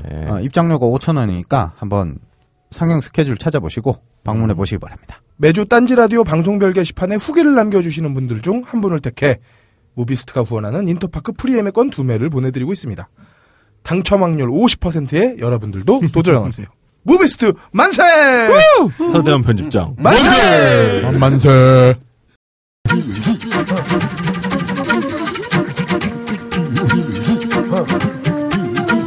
세상은 영화보다 무섭습니다. 어떤 대통령은 오션스 일레븐에서나 나올 내용을 직접 연출하기도 합니다. 어떤 대통령은 삼십 년 전에 사라진 유신을 부활시키려고도 합니다. 무관심하게 살면 당하는 건 결국 우리들입니다. 녹음 김태용, 효과 고승수, 제작단지일보, 진행의 그럴거리였습니다. 다음 주에는 드디어 시작하는 왕자의 게임을 통해 인간군상의 이면을 짱가님과 함께 디벼보도록 하겠습니다.